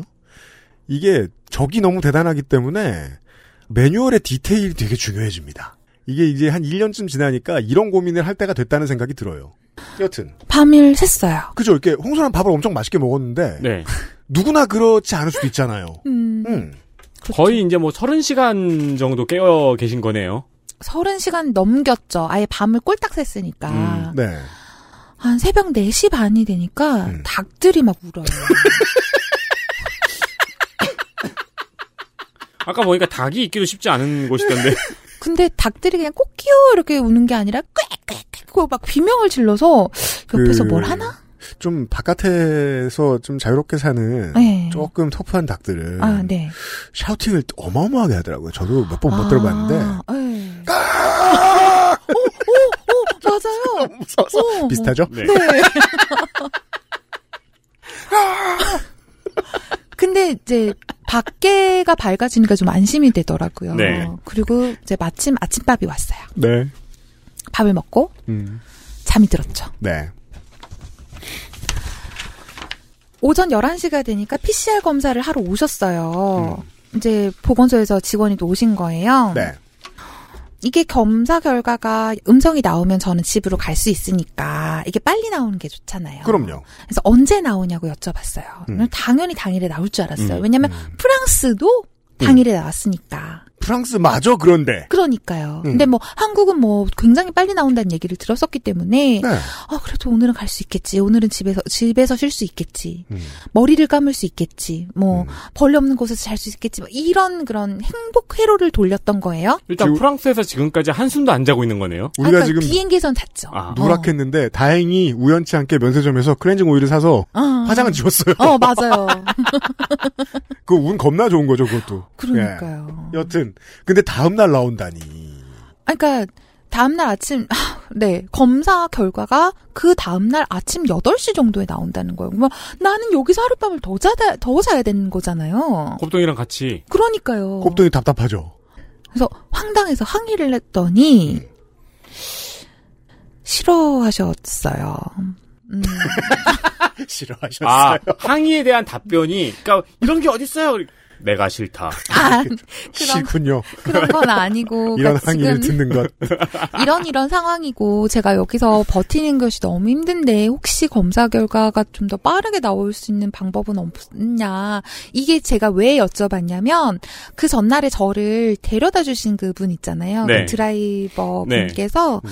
그 보건소 직원이 오면 검사하는 직원이 오면 그분한테 좀 이렇게 푸시를 좀 넣어보면 가능할 거다라고 말씀을 해주셨어요. 주셨었거든요. 그래서 해봤지만 뭐 CR도 안 먹혔어요. 굉장히 그러니까 짜증을 그런 그러니까 짜증을 내지는 않으시는데 왜 보통 민원을 제기하는 사람들을 이렇게 진상이라고 부르는 그런 거라고 할까요? 네. 그러니까 아 이분이 나를 진상으로 보고 계시는구나라는 게 느껴져서 마지막에는 아 제가 진상을 부리려고 하는 게 아니라. 이런 상황이라서 꼭 빨리 나갔으면 좋겠습니다. 그래서 여쭤본 거예요. 그랬더니 이제 굉장히 차분하게 그래도 안 돼요라고 말씀하셨고요. 이 시점쯤에 네. 그 홍 박사한테 얘기를 듣고 저도 되게 이상했거든요. 아니 불과 몇 주 전에 이 얘기를 듣기 홍 박사가 우리나라 들어오기 불과 몇 주 전에 저도 PCR 검사를 받고 그리고서 밥 먹으러 가자 하고 밥 먹었는데 문자가 왔거든요. 음성이라고. 몇 시간도 안 걸렸다는 느낌을 받았어요. 그 정도로 빨랐는데 어딘가엔 안 그런 것도 있다는 얘기를 제가 들은 거란 말이에요. 그러니까 해남에서 이렇게 실시한 그 검사의 검체는 그 모두 목포로 보낸대요. 그래서 목포에서 검사를 하고 그 다음 날에 이제 결과를 전달을 해주는 거죠. 네, 그러니까 실시간으로 될 만큼의 인프라가 거기에 아직 준비가 안 돼 있다는 뜻입니다. 그랬던 거죠. 예. 근데 제가 프랑스에서 그것도 파리도 아니고 라로셸이라는 그러니까 지방에서 검사를 받았을 때 그때 당일의 결과가 나왔다고 말씀드렸잖아요. 네. 그것도 그때 당일 저녁 8시가 넘어서 그 검사 결과를 받았었어요. 이건 프랑스 행정을 생각하면 굉장한 예외거든요. 프랑스는 그런 일이 없다. 프랑스는 칼퇴. 네, 그렇죠. 네. 그래서 좀 의외였어요. 이게 한국에서 빨리 안 된다라는 게. 네. 제가 이쯤 되니까 서글프기까지 하더라고요. 그죠. 그리고 화는 계속 나 있었죠. 그러니까 해외에서 입국을 준비할 때는 이런 상황을 예상할 수 있는 그 어떤 것도 볼 수가 없었고 입국한 후에 공항에서도 안내를 받지 못한 상황이었잖아요. 그에다가 여정 말미에 이제 조금 있으면 엄마 아빠 만난다 하는 그 말미에 발생한 저한테는 돌발적인 상황이죠. 네. 이것 때문에 기존의 계획이 모두 엉켜버렸어요. 그러니까 사실 그 입국한 그 다음 날에 프랑스 매체하고 온라인으로 인터뷰를 하기로 돼 있었거든요. 네. 근데 이 시설 와이파이가 안정적이지가 않아서 아마 세게 터지지 않았다면 네. 뭐 줌으로 하셨을 텐데 줌은 네네. 힘들죠. 그리고 환경도 저의 상태도 좀 정상이 아니었기 때문에 불가능해서 그걸 미뤄야 했고 그걸 미룸으로 인해서 저의 일정이 처음부터 이렇게 꼬인 거예요. 그리고 숙소가 청결하지도 않고 벌레도 나오는데 이거를 내가 돈을 내야 되고 그러니까 시설 격리를 지자체에서 자체적으로 결정했다면 거기에 맞는 인프라가 있어야 되는 거 아닌가? 근데 막 하여튼 게다가 민원을 제기했을 때 이걸 들어주는 대상도 없었어요. 왜냐하면 이 담당 공무원이 배정이 되는데요. 네. 이게 PCR 검사 결과가 나온 후에 배정을 해준다고 하더라고요. 그게 일변 합리적인데 네. 이런 상황을 감안하지 않았을 때만 합리적이죠. 그러니까 저는 그 사이에 그러니까 그 1339 자가격리 앱에 보면 심리상담 요청하기 이런 것도 있어요. 네. 그거를 하면 그 담당 공무원이 연락을 해준다고 그랬거든요. 아, 근데 담당 공무원이 없네요? 없어요. 그래서 그게 비더라고요. 그 기간 동안이. 그리고 만약에 이 지자체에서 시설 격리를 꼭 해야 된다는 걸 제가 미리 알았다면 전 안 갔을 거예요, 해남에. 그렇죠. 그렇죠. 미리 알려줬다면 네. 다른 선택을 했겠죠. 예. 그랬을 거예요. 아, 뭐 서울에서 자가격리를 하고 내려갔다든가. 그랬을 수도 있죠. 그렇죠. 예. 그러면 저한테도 선택의 여지는 좀 남겨줬어야 되는 게 아닌가라는 생각이 좀 들었었어요. 이게 물론 홍 박사는 정신을 잃고 호적되고 있었는데 그 얘기를 듣는데 저는 흥미로웠어요. 아, 이런 경우가 있구나. 네. 이게 중앙에서 매뉴얼을 넘겨주든 아니면 옆 지자체에서 본받아 오든 어떤 걸 하지 못한 것도 있을 수 있다는 데거든요. 아직 1년 반밖에 안 된 일이고 미비한 곳이 분명히 있을 수 있다고요. 미비한 곳은 높은 확률로 그전까지 청정지대라고 불렸던 곳일 거고요. 네. 전 그래서 이 방송을 누군가가 번역해서 뉴질랜드나 대만에 갖다 줬으면 좋겠어요. 한동안 이런 비슷한 일들을 겪을 거거든요. 그러니까 이게 조금이라도 준비가 안 됐으면 숫자에서 나오는 거는 뭐 방역에 어떤 허점이 있고 돈이 이만큼 들어가고 이렇게 숫자로밖에 안 나오지만 바깥에서 듣게 이 시스템을 경험하는 사람은 서글프거든요. 네.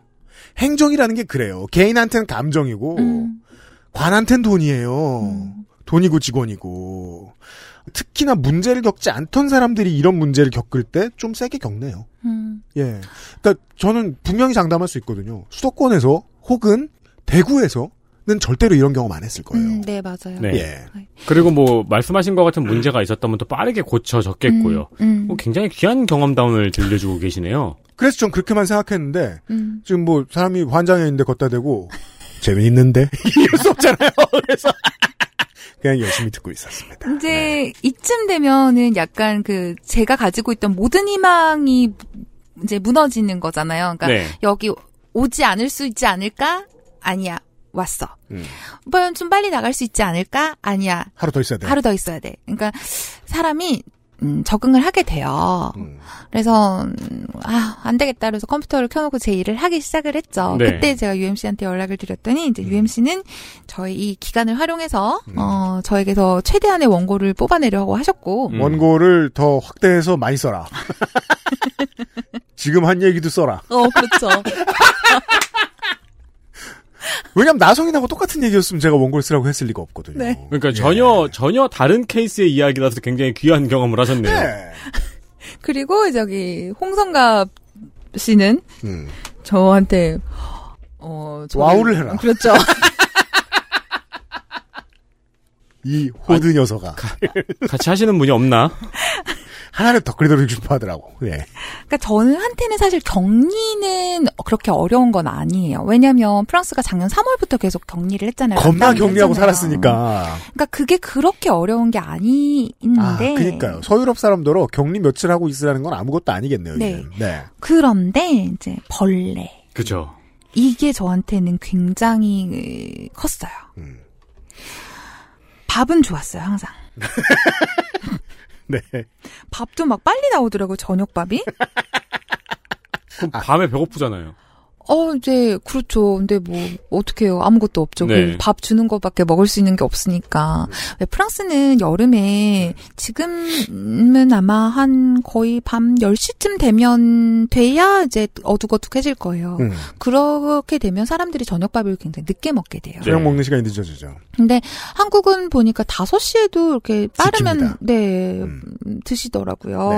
그래서 한 6시가 되니까 밥이 나왔어요. 그래서 굉장히 놀라고, 이제 반가운 다음에 밥을 먹다가 이제 그 전날 저녁, 오늘 아침, 그 다음에 점심, 이제 저녁까지 4끼째가 되니까 사람이 간사한 게 디저트가 없네? 라는 생각을 하게 되더라고요. 네. 어쨌든 그 두 번째 밤도 잠을 못 잤어요. 네. 이제 아마 그 벌레가 또 나올 것 같아가지고 이제 잠을. 그건 확실히 좀 전에 얘기했던 그 에디터가 설명한 곱등이에 대한 지식이 중요해요. 네. 감각기관이 상당히 퇴화되어 있기 때문에 네. 인간의 입장에서 봤을 땐 겁이 없는 놈이죠. 네. 본인 입장에서 봤을 때는 그냥 여기 어디더라 이건데 그렇죠. 평생 살던 우리 집인데도 곱등 입장에서 여기 어디더라 이런 생각하고 있거든요. 근데 이제 사람 입장에서 봤을 때는 여기저기 다 있는 놈이죠. 그 걔는 튀는 방향이 랜덤이어서 그렇죠. 네. 그러니까 적어도 바퀴벌레는 내 반대쪽으로 도망가잖아요. 네. 그렇죠. 근데 곱등이는 도망을 가겠다고 내 쪽으로 튀어오니까. 네. 저도 그 경험을 해봤거든요. 네. 그 이틀 밤을 샜는데 새벽에 드디어 잠이 들어버렸어요. 그 인간이니까요. 네. 깼어요. 깼는데 제 눈앞에 곱등이가 어디 있었냐면 그러니까 문이 왜 열쇠가 없어서 안에서 잠궈야 된다고 말씀드렸잖아요. 네. 그 앞에 방충문이 있어요. 아, 그렇죠. 휴양시설은 그런 게 있죠. 제가 벌레 들어오지 말라고 방충문을 닫고 있었던 거예요. 그 사이에 방충문이 껴있었죠? 어떻게 아니요. 그 사이에 껴있는 게 아니라 방충문 위에 있는 거예요, 얘가. 근데 방충문 어떻게 열리는지 아시죠? 네. 롤로? 네. 그러니까 이렇게 그 단추 같은 걸 이렇게 탁 내리면 쭉 하고 열리잖아요. 그렇죠. 이걸 열면 얘는 분명히 튀어나올 거잖아요. 그렇죠. 근데 이 오두막은 열쇠가 없잖아요. 그렇죠. 저는 이제 좀 있으면 나갈 수 있는데. 아, 근데 곱등이가 그 문 위에 앉아있으니까 나갈 수가 없게 된 거군요. 나갈 수가 없게 된 거군요. 곱등이는 공무원이었던 거죠. 문은 안에서 잠겨있고. 예, 그러니까 PCR 검사가 나오기 전까지 거기 있는 거죠. 아니, 그러니까 몬스터를 잡아야 게임이 진행이 되는데 몬스터를 안 잡으니까. 그렇죠. 지금 갑자기 말이 안 나오는 게 그 장면을 떠올라서 지금 말이 안 나오는 건데요. 그러니까 며칠 안 됐구나. 네. 그러니까 내가 할 수 있는 일이 하나도 없는 거예요. 그렇죠. XSFM입니다.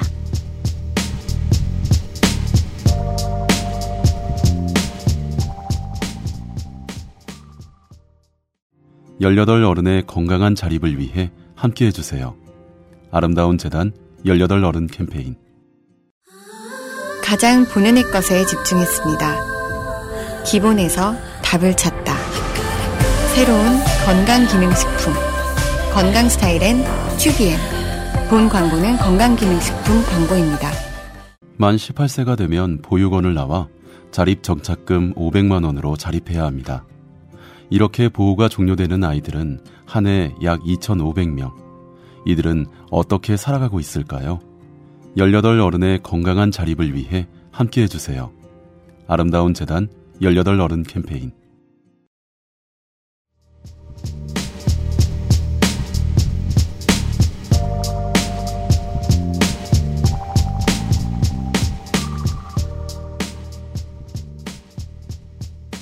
누가 날 도와줄 수도 없고 열쇠도 없대는데 그럼 뭐 벌레 하나 때문에 밖에서 문을 부수겠어요? 그렇진 않을 거잖아요. 사실 마음은 그래줬으면 좋겠는데. 그렇죠.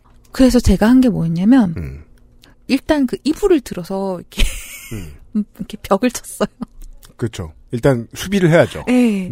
그러고는 방충문을 어떻게 열어볼까 막 고민을 하기 시작을 했는데 다행히 어떤 분이 아침밥을 가지고 오신 거예요. 네. 아침밥입니다. 그러고 가시려고 그러는 거예요. 네. 그래서 정말 저기요 살려주세요 이렇게 불렀어요. 저기요 도와주세요 이렇게 불렀던가 하여튼 제 머릿속에서는 살려주세요. 네. 아마 도와주세요 뭐 그랬겠죠. 네. 그래서 그러니까 막 그때는 아마 제대로 설명도 못했을 거예요. 막 방충문에 벌레가 어쩌고 뭐 그랬겠죠. 그랬더니 이분이 그러면 아니다 그 전에 맞아요. 방충문에 있던 그 곱등이를 보고 내가 할 수 있는 걸 하자. 쟤를 건드리지 말자. 그렇죠. 그래서 짐을 챙겨야지 그러고는 캐리어를 살짝 건드렸는데 캐리어 안에서 다른 애가 나왔어요. 아, 그렇죠. 둘째 딸이죠. 아, 다른 곱등이가요? 네. 와, 이거 그 들으시는 분들 중에서 지금 소름 여러 번 끼쳐가지고 끄신 분들도 계시겠네요. 지금 아, 등골이 오싹하네요. 와, 그 아이실에서 버그코어 이야기가 나오더니. 그러니까요. 딱 여니까 캐리어 아니야. 에이, 왔어? 이러면서. 그렇죠. 그러고는 이러고 이렇게 얼어가지고 있으니까 그, 걔는 뒤에 또 있잖아요. 네, 걔는 다시 그 제 캐리어 안에 다시 들어갔어요. 걔는 그렇죠. 영원히 그 아직 캐리어에 있겠네요. 네, 네. 아니 지금은 아니고. 근데 그 상황에서 이제 어떤 분이 아침밥 드세요 그러고 오신 거예요. 시설 직원이. 네, 그래서 그분을 애절하게 불렀어요. 도와주세요. 네, 그렇죠. 어떻게 할 수가 없어요. 네, 지금이야 이렇게 얘기하지만 그때는 막 소리를 지르면서 그렇죠. 막 울기 직전에 그런 상황에서 그랬더니 문을 열라고 하시는 거예요. 그렇죠. 그걸 못 한다고 너나 도와달라고 한 거라고. 그렇지. 또 문을 열 수가 없어요. 그랬더니 창문을 열어달라고 하셨어요. 아. 그래서 창문을 열었어요. 근데 창문 바로 밑에 제 캐리어가 있었기 때문에, 어떻게 열었어요. 네. 그랬더니 이제 살충제를 달라고 하시더라고요. 네. 굉장히 익숙하게. 근데 살충제도 소용이 없다라고 말씀을 드렸더니, 괜찮대요. 일단 주라고 하세요. 네. 마치 히어로처럼. 그렇죠. 전문가가 달라붙여야죠. 그래서 살충제를 막 뿌리니까 얘가 죽지는 않는데 딴 데로 가더라고요. 네, 그렇죠. 저는 이제 이불로 만든 이렇게 가림막 이렇게 찔고, 네. 얘가 나한테 오면 안 되니까 이러고 있고, 그래서 걔가 어쨌든 딴 데로 갔어요. 그래서 그분이 이제 문은 여실 수 있죠? 그래서 문을 열었어요. 그래서 그분이 들어오셔서 그 곱정이를 처치를 하시고 가시려는데 아니요, 저기 캐리어에도 하나 더 있어. 이게. 그래서 캐리어에서도 꺼내서 죽여주셨어요. 와. 캐리어에 안에 들어간 곱등이는 난이도가 진짜 높을 텐데. 아니 근데 얘는 이렇게 건드리니까 다시 나왔. 아, 그래요? 예. 네. 그니까 저한테는 두 번째 의인이죠. 그렇죠. 첫 번째 의인은 저에게 돈 빌려주신 분이. 예. 두 번째 의인은 그 벌레를 잡아주신 그 분이. 이게 하우스홀드 버그. 이 집안에 사는 해충에 대한, 물론 뭐 곱등이는 해충으로 분류하지 않는 전문가들이 많이 있습니다만, 그건 전문가 입장이고, 네. 그 집에 사는 해충을 다루는 것은 저는 수영할 줄 아는 능력이랑 똑같다고 생각해요. 아. 충분히 경험하지 않으면 그냥 던져놓으면 죽을 수도 있는 거예요, 사람이. 저는 그거는 수영할 줄 아는 능력과 좀 다르게 보는 게 타고난 것 같아요, 그냥. 그래요? 네, 그런 인간과 못 그런 인간이 타고 나서 그렇게 살다가 죽는 것 같아요. 근데 제가 어렸을 때 제 기억에 잠자리 이렇게 잡고 놀고 했던 기억이 나거든요. 어릴 때는 그랬죠. 네. 네. 근데 지금은 못해요. 그러니까 못하는 사람은 평생을 못하고 그렇게 살더라고요. 여튼 두 분의 의인을 만나서 그렇죠. 목숨을 건지고 그렇죠. 네. 정말 무한하고 신실한 감사의 마음을 전합니다. 드디어 보건소에서 시설격리 해제해도 된다. 그러면서 자가격리전에 보건소에 들려서 서류에 사인하고 물품을 받아가라고 하셨어요. 부모님이 데리러 오셨고요. 네, 알고 보니까 이제 저희 엄마 굉장히 힘들어하셨더라고요. 그러니까 딸이 막 네. 힘들어하는 거를 저는 엄마한테 내가 이런 상황이다 이러고 그 전달하는 과정에서 지금 벌레 생각하면서 막 몸서리치면서 말씀을 드리잖아요. 네. 그때 더했을 테니까 엄마가 제 감정을 되게 생생하게 전달을 받으셨던 것 같아요. 아, 그 곱등이와의 싸움 모든 게 이제 부모님께 계속 중계가 되었군요. 예, 그러니까 저한테는 그러니까 엄마한테 막 얘기를 하면서 그냥 그러니까. 나 이런 상황이야 이런 거였는데 제가 철이 없었던 것 같아요. 제가 예전에 들었던 바에 의하면 부모님이 사시는 대기 해남군에서 네. 서해 쪽이 아니고 남해 쪽이죠. 대흥사 쪽이에요. 그건 뭐예요? 대흥사는 잘 몰라요. 그 두륜산의 대흥사라는 굉장히 역사적인 네. 두륜산은 네, 남해에 붙어 있습니다. 해남. 예, 그러니까 바다요, 바다. 남해 바다. 아하. 네, 서해가 아닌 남해. 지금 제가 지도를 보니까 네. 이 격리되어 있던 곳이 그 두륜산에서 되게 멀어요. 네, 멀어요. 맞아요. 부모님이 한참을 어쩌냐 이러면서 찾으러 오신 거예요. 네, 맞아요. 예. 엄청 머네요. 해남군이 땅이 되게 크거든요. 네. 네. 근데 사람은 그렇게 많지 그러니까요. 않죠. 보건소 가서 물품 받고 서류 사인하고 그러고 이제 부모님 댁에 왔어요. 네. 너무 좋은 거예요. 아, 그렇죠. 네. 너무 좋은 거예요. 게스트하우스 하시니까 벌레도 없고. 아, 네. 저희 엄마 약간, 이런 얘기하면 좀 그런가? 엄마 약간 결벽증까지는 아닌데. 네. 그러니까 누군가 그렇게까지 청결함을 신경 쓰지 않는 사람이 보기에는 그렇게 보일 만큼 굉장히 이제 깨끗한 것을 좋아하시고 또 그렇게 집을 관리를 하세요. 네. 그러다 보니까 좋긴 좋았죠. 게다가 뭐 정원도 있으니까. 그리고 일단 집이잖아요. 아, 그럼요. 네네네. 그 이상한 자연 휴양림에 있다가 곱등이랑 같이 앞뒤로 막혀가지고 있다가 일단 집에 왔잖아요. 이제 상황이 바뀌니까 좀 더 많은 생각을 할 수 있게 됐었어요. 예. 이제 공무원의 고충에 대해서 그때부터가 되니까 이제 생각을 그렇습니까? 하게 되더라고요. 예. 네. 그 전까지는 왜 나의 말을 안 들어주지? 이제 그랬다면 그때부터는 아, 이분들 진짜 힘들겠구나라는 생각을 하게 됐어요. 그러니까 하루에도 몇 번씩 자가격리 앱을 켜서 자가진단하고 정보를 보내야 돼요. 근데 보통은 하루에 2번 하라고 하는데 해남군은 하루에 3번을 시키더라고요. 아, 그래요? 네네네. 그래서 뭐 이거까지 얘기를 해야 되나? 아, 그리고 이 자가격리 앱이 그 네트워크 연결이 끊어지면 왜냐하면 그러면 문제가 되는 거예요. 왜냐하면은 제가 혹시 자가격리를 안 하고 다른 곳에 가느냐 아니냐는 그 앱의 GPS 정보를 통해서 알기 때문에 네. 이게 끊어지면 안 되거든요. 네. 근데 부모님께서 게스트하우스를 운영을 하시다 보니까 와이파이가 여러 개예요. 그렇죠. 아, 그러네요. 그걸 다 혼자 쓰시네요. 아. 한 번에 하나밖에 없었지만. 네. 그렇죠. 근데 제가 또 이제 조금씩 왔다 갔다 하면 예를 들어서 그러니까 그 정원에서는 이 와이파이에 연결됐다가 저 와이파이로 네, 연결됐다가 그런 거죠. 네. 그러니까 자가격리라고 하면은 그 번지수 안에만 있으면 되다 보니까 이제 정원에도 왔다 갔다는 할 수 있거든요. 네. 네. 그러면은 이제 와이파이가 계속 바뀌면서 이제 공무원한테는 얘가 갑자기 사라졌다가 나타났다가 그, 똑같은 곳에 있는데 아, 네. 공무원의 업무 고충이군요. 예. 근데 그때마다는 아니지만 꽤나 자주 그 담당 공무원께서 이제 계속 연락을 하셨어요. 거기 있는 거 맞냐? 네. 네. 근데 그게 보통 공무원이 이제 일하시는 그 9to 6라고 하죠. 보통 그때가 아니라 막 밤에도 연락을 그죠. 하시는 거예요. 자기 책임이 되니까. 그러니까요. 예.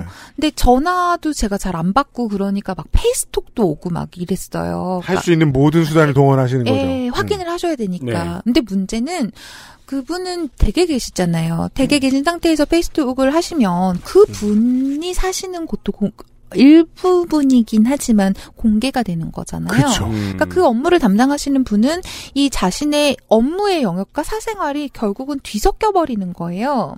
사생활 일부가 희생되죠. 그렇죠. 네. 이게 과연 정당한 것인가? 물론 그러니까 지금 생각해 보면 그래요. 그러니까 해남군에 들어가기 전에 그러니까 자가격리를 하기 전에 시설격리를 하면서 시설격리를 그 PCR 검사를 한 번 더 하잖아요.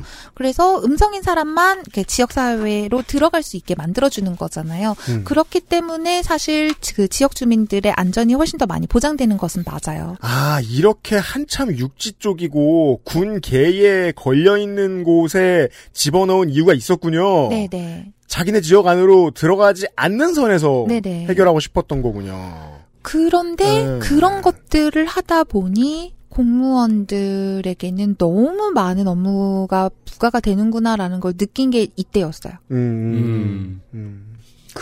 네. 그러게요. 이게 우리 나성인하고 차 선생님 얘기 들을 때도 그런 생각 정말 많이 들었는데 일과 개인사의 경계를 다 집어던지고 일을 지금 하게 된 거예요. 많은 공무원들이. 심지어 안 해본 일을. 예. 네. 그렇잖아요. 처음 본 사람과. 네. 그러니까 시설 격리할 때랑 비교하면 제가 마음이 굉장히 좋아진 거죠. 그죠. 근데 사실 말만 그렇고 그 의인께서도 곱등이 처음 잡았을 수도 있어요. 아, 맞아요. 예. 하도 패닉이니까 민원인이. 예. 그랬을 수도 있죠. 집에서 울고. 그럴 수 있어요. 아, 뭐, 네. 근데 뭐 이렇게 영광으로 곱등이 처음 잡은 날 이런 거 계속 해놓고 그럴 수도 있죠. 아니 네. 근데 그 벌레를 잡는 그 움직임이 굉장히 남달랐어. 아무렇지도 않게. 알았어요. 네. 이제 그 자가격리 한 일주일쯤 되니까 그 담당 공무원님하고 그 동료께서 저희가 격리를 잘하고 있는지 보러 오셨더라고요. 네. 이것도 저희들이 숫자를 아니까 말할 수 있는데 네. 높은 확률로 많이 하시는 일은 아닐 거예요. 네. 하도 수상하니까 와이파이도 자꾸 끊기고. 아니요. 근데 할 수 있다라는 이야기를 미리 듣기는 했었어요. 그러니까 보건소에 네. 갔었을 때 듣기는 했었는데 어쨌든 오셨어요. 저는 이제 집 청소하고 커피 내리고 있었는데 청소를 했다니까요. 하여튼 오셔가지고 이제 안부를 묻고 그러고는 게스트하우스를 구경하시고 숙박비 얼마냐, 몇 평이냐, 뭐. 와, 대도시에서는 절대 상상할 수 없는, 네. 공무원의. 그쵸. 온 김에 그냥 가긴 서운한 시골 사람들의 대화. 그쵸. 예. 요즘에는 명절에 사람들 오면 집보다는 좀 뭐 이런 데서 머물기도 한다던데, 뭐 어떠냐, 이런 대화네요, 얘기를 대화. 예, 네. 하시더라고요. 프랑스식 스몰 토크. 네.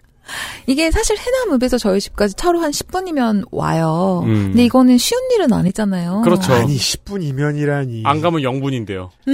아니 시골에서 10분이면 대도시에서 1시간입니다. 꽤 멀리 온 거예요. 읍내, 아 맞아요. 그건 그래요. 읍내하고 거리가 대단히 있다고 봐야 돼요. 예. 맞아요. 맞아요. 그리고 딱 봐도 겁나 먼데?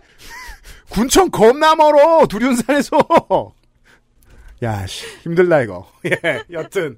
네. 여튼, 그렇게 이제 자가격리를 하던 중에. 네. 정부에서 얀센 백신을 접종한다는 발표가 나왔어요. 네. 옆에 벌레만 없으면 많은 걸 할 수 있는 사람이에요.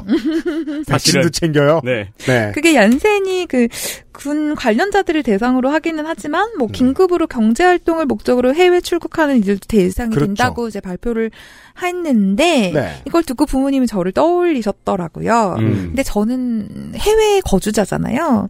그러니까 경제 활동을 해외에서 하고 있기는 하지만 그래서 경제활동을 목적으로 출국하는 것은 맞지만 아마 여기 대상에 안 들어갈 것 같기는 한데. 근데 부모님의 이제 해석은 그렇죠. 한국 국적자인데 무슨 소리야? 아 그렇죠. 예. 그래서 맞았으면 좋겠다. 이제 그런 굉장히 강력하게 이제 떠밀려셔가지고 신청할 수 있나를 알아보기 시작을 했어요. 근데 계속 저를 인증하라는 거예요. 인증. 난 인증할 방법이 없는데. 이게 오늘 방송을 통해서 알게 된 게 있어요. 우리가 하는 자기 자신에 대한 인증은 내 핸드폰에 대한 인증이에요, 주로. 그렇죠. 날 인증한 게 아니야. 아니, 유심칩이 없잖아. 한국 유심이 없어. 그럼 내가 없죠, 한국에서는. 네. 네. 그러니까 공인자 빠진 그 인증서 없죠. 한국 통신사를 통할 수도 없어요. 그래서 자가격리자 앱 말고는 모든 종류의 그 코로나 관련한 앱이라던가 그런 거 있죠. 네. 안 돼요. 쓸 수가 없어요. 아, 이거 재밌습니다. 예. 그러니까 그 1339 전화해가지고 그냥 제 차를 기다릴 수밖에 없더라고요. 그러니까 마치 프랑스에서처럼. 아 프랑스는 보통 그런 식입니까? 그러니까 예, 프랑스는 무슨 공기관 일단 전화해도 받지도 않지만 무슨 그 통신사에도 전화를 하면 대기 시간이 굉장히 길어서요. 스피커폰을 딱 켜놓고 설거지를 막 하고 청소를 하면 좋아요. 좋아요. 네, 알았어요. 그럼 좋아요. 네. 근데 문제는 뭐냐면 프랑스는 모든 사람이 그렇잖아요. 모든 사람이 전화통을 붙들고 자기 차를 기다리잖아요. 네네. 한국은 그렇지 않잖아요. 그렇죠. 한국은 전화통을 붙들고 있는 사람들은 누굴까요? 어르신. 그렇죠. 네. 어르신들도 요즘에는 꽤나 잘 하시니까. 백신 같은 건 그리고 자식들이 다 했죠. 그러니까요. 그래서 이게 한국을 떠난 지 10년째가 되니까 실질적으로 저는 한국 사회 안으로, 그러니까 아예 자리를 다시 잡지 않는 이상은 한국 사회 구성원이 되기가 되게 어렵구나. 이렇게 잠깐 들어와서는 안 되겠구나라는 생각이 들었어요. 아, 나 이렇게 뒤처지는구나. 자녀 백신 경쟁은 좀 그런 인상을 줄 수 있었겠네요. 스스로에게. 그리고 좀 비슷한 맥락에서 제가 출장차 온 거지만 이제 친구들을 꼭 만나고 싶은 친구들은 있어서 좀 무리를 해서 약속을 잡으려고 보니까 그럼 보통 친구들을 만나면 뭐 먹거나 마시러 가잖아요. 네. 근데 제가 좋아하는 한국 음식은 제가 프랑스로 가기 전에 그러니까 한국을 떠나기 전에 좋아하던 음식들인 거예요. 그러다 보니까 한참 유행해서 뒤처진 그 옛날 메뉴더라고요. 그게 이제 저도 홍소라 박사하고 대화하다가 느낀 건데 네. 이거는 옛날에 제가 그냥 그 비즈니스를 하는 사람들에게서 그냥 듣긴 들었던 말이었는데 실제로 처음 체감해 본 거예요. 한국은 업계가 트렌드를 정해서 음식을 먹인다 사람들에게. 근데 아주 오랜 세월 동안 홍 박사는 그런 경험을 안 하고 살았잖아요. 네. 그리고 와보니까 다른 문화인 거예요. 그러니까 이건 예전에 왔을 때도 느꼈던 것이긴 한데 예전 1년에 한 번씩 왔으니까 좀 덜 느꼈다면 이번에 확 이렇게 온 거죠. 그러니까 예를 들면서 그러니까 제가 좋아하고 기억하는 음식들이 있잖아요. 이걸 먹으러 식당에 가면 그 식당은 예전에 생겼던 것들이라서 다들 인테리어도 낡고 손님들도 일단 나이대도 더 많고 그래서 약간 세계 바랜 느낌이랄까요? 네. 제 추억 속에는 제 기억 속에는 굉장히 생생한 색감인데 현실로 보는 그 풍경은 굉장히 색이 바래 있는 그 거기서 오는 생경함. 네. 햇빛을 3년 보면 누렇게 뜨죠. 인테리어란. 그러니까, 네. 과거에 갇힌 기분이 들더라고요. 그러니까 예를 들면 떡볶이. 그러니까 저는 아직도 떡볶이 하면 그냥 시장 떡볶이 아니면은 뭐 옛날에 학교 앞에 포장마차에서 먹었던 깻잎 이렇게 올려준 좀 달달하고 매콤한 떡볶이 아니면 종로의 김떡순 이런 거 있잖아요. 김밥, 떡볶이, 순대 이런 세트 이런 거를 생각을 하는데 요즘에 한국 사람들은 엽떡 로제 떡볶이 뭐 이런 얘기를 하더라고요. 떡볶이의 진화는 팬데믹하고도 영향이 크죠. 아 그런가요? 조그만 떡볶이를 배달시키면은 마진이 남질 않으니까 떡볶이 자체가 거대화 고급화된 거죠. 맞아요. 네. 그러면서 로제를 얹어요. 네, 거기다가 이제 곱창을 얹고요, 막창을 추가하고요. 얼마나 맛있는지요. 그래서 UMC가 저한테 그런 얘기를 하셨어요. 그 하와이안 연어덮밥을 말씀하셨어요. 그런 걸 네, 나불대고 있는 저는 진짜 한국 사람이었던 거죠. 포케 두 번 먹어봤는데 최근에. 그게 끝인데 여튼. 아 파리도 한참 그게 유행이긴 했었어요. 네. 자 이제 격리 해제 전날입니다. 전날에 이렇게 보건소에서 오세요. 그래서 PCR 검사를 하고, 그러니까 시료 채취를 하고 가세요. 아 아예 와서 해주고 갑니까? 네네 와서 하시더라고요. 야 그것도 특이하네요. 관리하는 인원이 넓고 적으니까 네 그 나름의 노하우가 왜냐하면 더 넓은 데다 사람이 우르르 몰려오면 그게 더 위험할 수 있잖아요. 그렇죠. 그리고 이제 해남군 같은 경우는 아마 평균 연령이 꽤 높을 거예요. 다른 지자체보다. 이게 도시랑 다르군요. 네. 그렇군요. 아 각기 다른 고민이 필요한 지점도 있군요. 그럼요. 예. 어우 이번 검사는 진짜 힘들었어요. 좀 더 깊이 넣으셨나 봐. 아 굉장히 사정 없이 이렇게 넣어서 이렇게 찌르고 돌리시고 그러신. 테스트 후에 이게 계속 기침이 나니까 갑자기 겁이 나는 거죠. 이게 할 때마다 이거 저 검사 받아야 되겠네 하고 전날까지만 해도 아무 생각 없다가 1시간 전부터 긴장이 되기 시작하는 거예요. 그제서야 기억이 나는 거예요. 사람이 보면 바보 같은지. 아이고 이번엔 좀만 넣었으면 좋겠는데 이렇게 생각하다가 네 귀로 나오면 어떡하지? 그러니까 말이에요. 네, 막 걱정을 하니까 엄마가 그러니까 네가 만약에 양성이었으면 너 벌써 잡으러 왔을 거다. 걱정하지 말아라. 그러시더라고요. 네. 어쨌든 그 다음 날 이제 해제 날이 됐고요. 네. 자가격리는 정오가 되면 풀립니다. 정오가 되면 풀려서 막 가만히 못 있고만 이제 그러다가 결국 자가격리 해제가 돼서 바로 읍내 나왔죠. 네. 읍내 나가서 나를 인증하려. 은행에 가서 인증서 업무를 하려고 하는데 네. 모바일 뱅킹에서 막혔어요. 아 또. 그렇죠. 되게 생각보다 이 소소한 얘기에서 여러 가지 사회의 단편을 만날 수 있습니다. 그러니까 옛날에는 왜 공인인증서가 있을 때는 은행에서 막 이렇게 인증서 발급도 해주고 막 이랬었잖아요. 네. 저는 그때 사람인 거예요. 그러니까. 근데 은행에 가서 여쭤보니까 모바일로 해야 된다는 거예요. 이제 사실상 오프라인 발급은 불가능한 때가 온 것 같아요. 네. 얘기 들어보니까 저도. 그래서 저는 다시 한 번 더 이제 내가 낸 데를 할 수 없는. 그러니까 그 모바일이 없으니까 은행에서 인증을 못 받고 네. 은행에서 인증을 못 받으니까 모바일 폰을 못 만들고 또 모바일 뱅킹도 못 하고 못 하고. 네. 네. 나를 찾는 여행이네요. 그렇죠. 그래서, 모르겠다. 그냥 다 때려치자. 인증 안 할란다. 이제 그러고. 야, 네. 그러네요. 지금, 자, 이게 철학사조예요. 존재는 유심부터. 네, 그러네요. 시작해야 증명할 수 있어요. 나를 증명하는 건 민증이 아니네요. 예. 유심이에요. 네. 돌아올 때 이제 꼬북칩을 사가지고. 그렇죠. 집에 돌아와서 꼬북칩 콘스프 맛을 드디어 먹으며. 네. 그리고 그거 나온 지 몇 년 안 된 걸로 알고 있어요. 그러니까 그 명성은 들었는데. 아 그렇죠.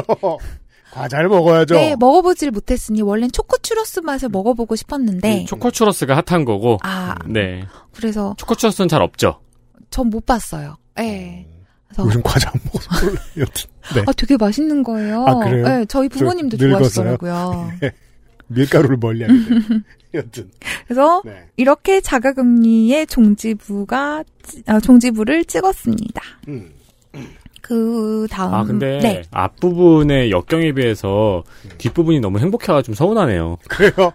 아직 그 역경이 끝나지 않았어요. 아, 네. 그래요? 자가격리는 끝이 났는데 제가 이렇게 운이 좋다고 해야죠. 이제 얀센 그 잔여 백신을 맞았어요. 6월 10일 날. 네.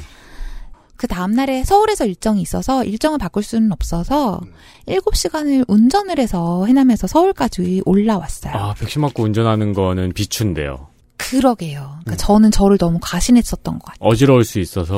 아, 그거는 없었고요. 그러니까 당일날은 정말 아무렇지도 않았고 저희 네. 부모님은 두 분 다 아스트라제네카 백신을 맞으셔서 타이레놀을 미리 엄마가 준비를 해 주셨었거든요. 그래서 4시간에 하나씩 먹으면서 왔어요. 그리고 또 어르신들은 네.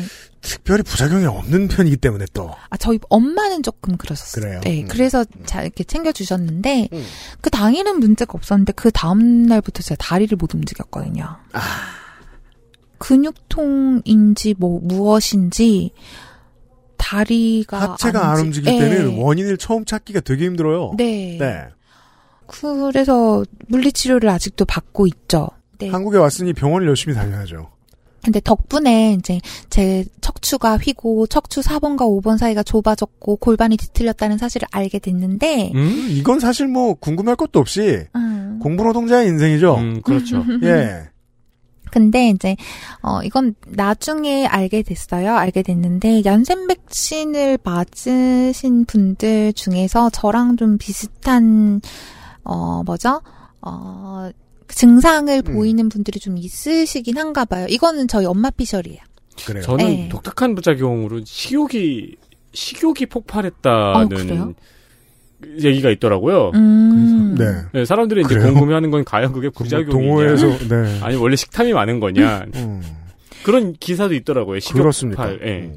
그냥 제가 생각하는 거는 원래 이쪽에 문제가 좀 있긴 있었거든요. 네. 근데 이제 백신을 맞고 쉬어야 하는데 7시간을 운전하고 오면서 오른쪽 다리거든요. 그러니까 오른쪽 다리로 계속 운전을 하잖아요. 근데 긴 인생에 운전 7시간 했다고 4, 5번 사이가 좁아질 순 없고. 그러니까요. 그런 문제가 원래 있었는데 이제 백신을 맞고 운전을 오래 하고 그러면서 이게 갑자기 좀 그죠. 증상이 이렇게 네. 확 나온 게 아닐까라는 생각을 했죠. 아직까지 좀 안 좋은 상태예요. 진짜요? 네. 네. 그게 대본에 이렇게 써있는데 저도 그 점에서 동의해요.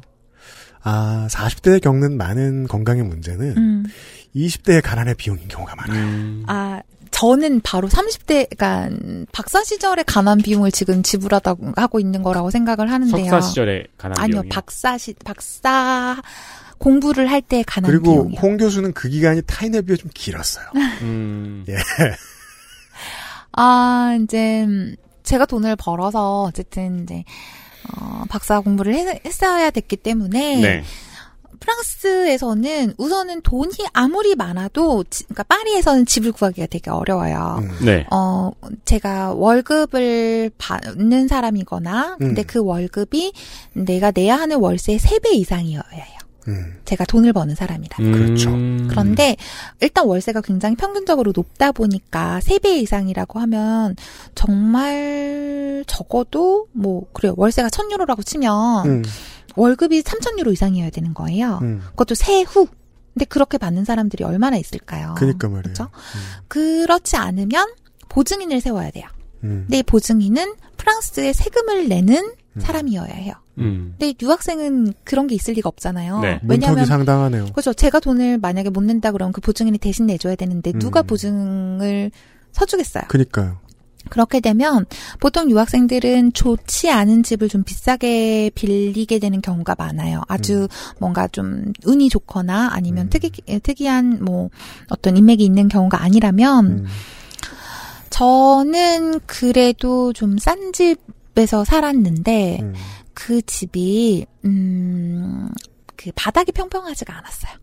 아, 기울어져 있어요, 바닥이? 바닥이 이렇게 양쪽으로 기울어져서 중앙이 이렇게 낮아요. 이게 눈으로 보여요. 그게 눈으로 보이고, 심지어 공을 그냥 놔두면 공이 떼굴떼굴 굴러가서 중앙에서 이렇게 딱 서요. 그럼 잃어버린 물건은 전부 다 방 중앙에 있겠네요? 그러니까요. 펜이라든가, 얌체공이라든가. 동전. 예. 네. 동전은 그래도 저기 밑으로 들어가긴 하던데요. 네. 근데 거기서라도 좀 그래도 침대가 있었으면 좀 침대 그 높낮이를 이렇게 조절을 해서 자면 좋았을 텐데 저는 나름대로 선택을 한 거죠. 그러니까 공간이 좀 필요하니까 그래도 책도 놓고 할 공간이 필요하니까 소파 베드를 드렸어요. 네. 네. 뭐 합리적인 선택이죠. 네, 이 소파 베드도 제일 싼 거. 중에 하나였어가지고 매트리스를 펼치는 방식이었어요. 네. 바닥으로. 네. 그러면은 바닥이 평평하지 않은데 접혀진 매트리스를 위에서 자게 되는 거잖아요. 아, 한쪽으로 몸이 기울어진 상태에서. 네네네. 그렇게 해서 지냈었고 게다가 락다운 기간이 길어지면서 계속 집에만 있었던 거죠. 집에만 있고 그리고 컴퓨터 앞에서 계속 있는데 이제 집 자체가 기울어져 있으니까 몸이 불편하니까 다리를 꼬면서 균형을 저 나름으로는 균형을 그렇게 맞췄던 거예요. 아, 의자도 수평이 아니겠구나. 네. 그러니까 심지어 제 노트북을 보시면 노트북이 안 닫혀요. 이게 노트북도 뒤틀린 거예요. 헐.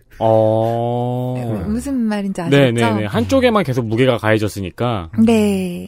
그런데 이제 좀 산책이라도 나가고 아니면 좀 걸어다니고 활동을 하면 더 좋았을 텐데 락다운 때문에 계속 그 집에만 있어야 했고 그게 굉장히 겹쳐져서 지금 뭐 병원을 다니고 해야 되는 건 가난 비용이라고 생각해요. 이제부터 아마 지불하게 될 것 같아요.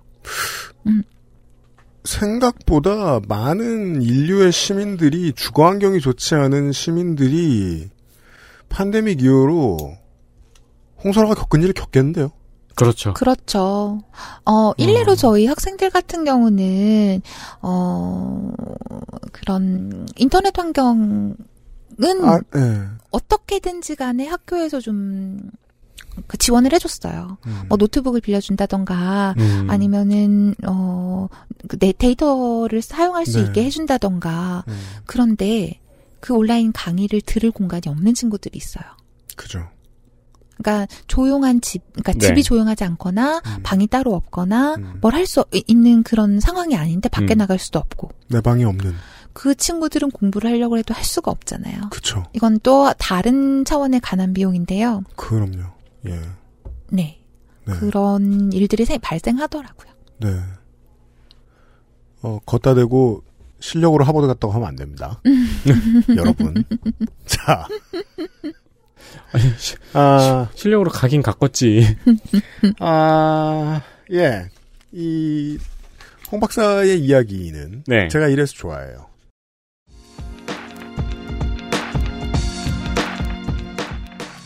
다 지혜 얘기거든요. 그렇죠. 근데 고민할 게 많아요. 듣고 앉았으면 사회가 고민할 게 꽤 많아요. 해남군은 못한다고 할 수도 아주 잘한다고 할 수도 있습니다. 그렇죠. 그리고 해남군은 최선을 다했는데 곱등이의 입장도 들어봐야 될 문제입니다. 그렇죠. 게다가 홍소라는 방금 자기 친구를 죽였고 지네를 죽였잖아. 네. 깜짝이야. 지네는 그러니까 지네가 원래 튜토리얼 몹이고 그다음에 곱등이를 죽였어야지 그 다음 몹이 나오는데. 레벨을 헷갈린 거구나. 그렇죠. 초짜가. 네. 곱등이. 네.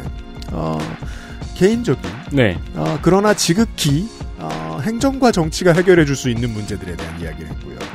다음에는 행정과 정치에 대한 얘기는 아닐 것 같습니다. 예. 홍 박사의 올해 마지막 시간에서 제가 제일 궁금했던 이야기를 남겨놨습니다. 예. 곧 또 봬요. 수고하셨습니다. 네, 또 만나요. XSFM입니다.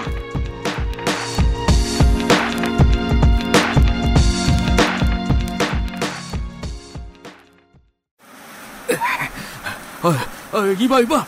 미안해. 내가 잘못했다고. 그냥 남들 쓰는 대로 아무거나 쓰면 되는 줄 알았는데 당신이 이렇게 힘들어할 줄은. 진짜야. 그런 게 있는 줄 나는 몰랐다고. 그렇다고 이런 식으로 나한테 이별의 통보를 하는 거야? 가지마. 이제부터 잘할게. 남은 거라도 지켜야지. 정말이죠? 이젠 내 머리카락 지킬 수 있는 거죠? 구스베리 추출물로 모근을 더 건강하게, 자연 유래 성분으로 자극 없는 세정력, 뛰어난 보습 효과와 영양 공급까지. 빅 그린. 이젠 탈모 샴푸도 빅그린 헤어로스 샴푸. 홍 박사의 입장은 그랬던 거예요. 프랑스 언론을 보고 있으면 우와, 한국 짱. 그렇죠. 세상에 한국 짱. 그렇죠. 우린 집에 있는데. 이런 기사들만 읽다가 한국에 왔더니 기대를 부푼 가슴 안고 이상한 거예요. 나성인이 보았듯이 여기는 왜 이렇게 소돔과 고모라지? 이랬던 것처럼 사람들이 왜 막 돌아다니지? 겁도 먹었고, 게다가 공무원분들의 피로도, 경험치 문제, 이런 것들이 잘못 엇갈렸을 수 있어요. 네. 그게 이제 화가 풀리니까 슬슬 보였던 거죠, 후반부에. 이런 이야기를 들으셨고요. 그리고 그런 격차도 있었던 것 같아요. 그 나성인의 자가격리 방송이 이전에 있었잖아요. 그걸 보고 어느 정도 저 정도일 거라고 짐작을 했는데, 네. 이 지자체마다 정책과 인프라가 달랐던 거죠. 그죠. 그 실망감이 2배. 용산구와는 달랐던 거예요. 그렇죠. 네. 지난번 방송을, 홍 박사의 방송을 들으시고 전 세계의 많은 분들이 후기를 보내주셨는데 일부를 좀 소개해드리죠. 금주의 의사소통. 주로 주된 내용은 내가 있는 나라에도 한국학을 공부하고 싶은 사람들이 늘어나고 있다. 네. 한국에 대한 인식이 극적으로 바뀌었다. 이런 얘기들이었습니다. 네. 프랑크푸르트에 계시는 박세훈 씨가요. 저는 아내와 함께 독일에 거주하고 있습니다. 제 아내는 한국에서 사범대에 국어교육과를 나와 고등학교에서 국어교사 경력도 있는데 이걸 독일에서 살리기는 불가능하다 보니 처음 대학 입시하는 것 마냥 전공을 정하는 게 쉽지 않았습니다. 그러다 보니 한국학도 눈에 들어왔죠. 5년 전 기억이라 정확치 않을 수 있지만 한국학 또는 한국어를 위한 단독 전공이 있는 학과는 찾지 못했고 동아시아 지역학, 한중일을 묶어서 학사과정으로 배우거나 석사과정에서 한국학을 연구하는 과정이 있었는데 이런 학교도 보훈과 본에 있는 2곳만 있었습니다. 아, 도시가 2군데밖에 없었다고요. 독일 전역에 단 두 곳만 있는 건 아니고 베를린 등지에도 있지만 독일 전역에서는 10손가락도 안 되는 숫자였습니다. 결국 프랑크푸르트 대학의 경제학과를 들어가서 홍 박사님과 같은 길을 걷진 않았지만 방송을 들으며 생각을 하면 독일 내에서 한국학의 위상이나 위치는 독보적이거나 중심적인 위치는 아니었습니다. 이건 홍 박사가 처음 겪었던 거하고 동일하고요. 네. 저도 그래서 이제 가끔 이제 올 때 홍 박사하고 술 먹고 이러면 맥주 한잔 하고 이러면 그런 생각 했거든요, 집에 가면서. 참 깡도 좋아. 개 거지로 살고 있으면서 이역 말리에서 무슨 비전을 가지고 저러고 있는 거지 생각했는데 비전이 뚝 하고 떨어졌죠. 네. 예. 그리고 생각해보면은 지난 날을 생각해봐도 늘 행복해 보였어요. 그건 그래요. 네. 하고 싶은 걸 하니까. 네. 운은 운일 뿐이죠. 근데 지금 그러고 갔는데 영원한 그냥 거지일 수도 있었는데 홍 박사는 나중에 막 단과대 학장하고 이럴 수도 있잖아요. 그러니까 영원한 거지라고 성가병 업신여기면 안 돼요. 그래도 내가 마음에 쉴 곳이 필요한데 성가비 정도만 업신여기면 안 되나? 다음 주에 덕진이한테 물어보겠고요. 나 너 쭉 업신여겨도 돼? 오주 마인드 이프 아이. 자, 독일 라디오에서도 BTS 노래가 심상치 않게 나오고 팬데믹 전에는 주말과 휴일에 시내 광장에서 K-팝을 틀며 춤추는 10대 청소년들도 보았습니다. 그러나 아직 독일 양아치들은 안녕하세요는 할 줄 모르더군요. 네, 박세훈 씨 곧 올 거라고 생각합니다. 아, 그리고 반대로 생각할 만한 문제를 개민석 씨가 지적해 주셨습니다. 코로나 이후 한국에서 외국어를 가르치는 외국인 강사들의 수입이 생계를 걱정할 정도로 줄어들었습니다. 이 문제를 생각 안 해봤습니다. 네.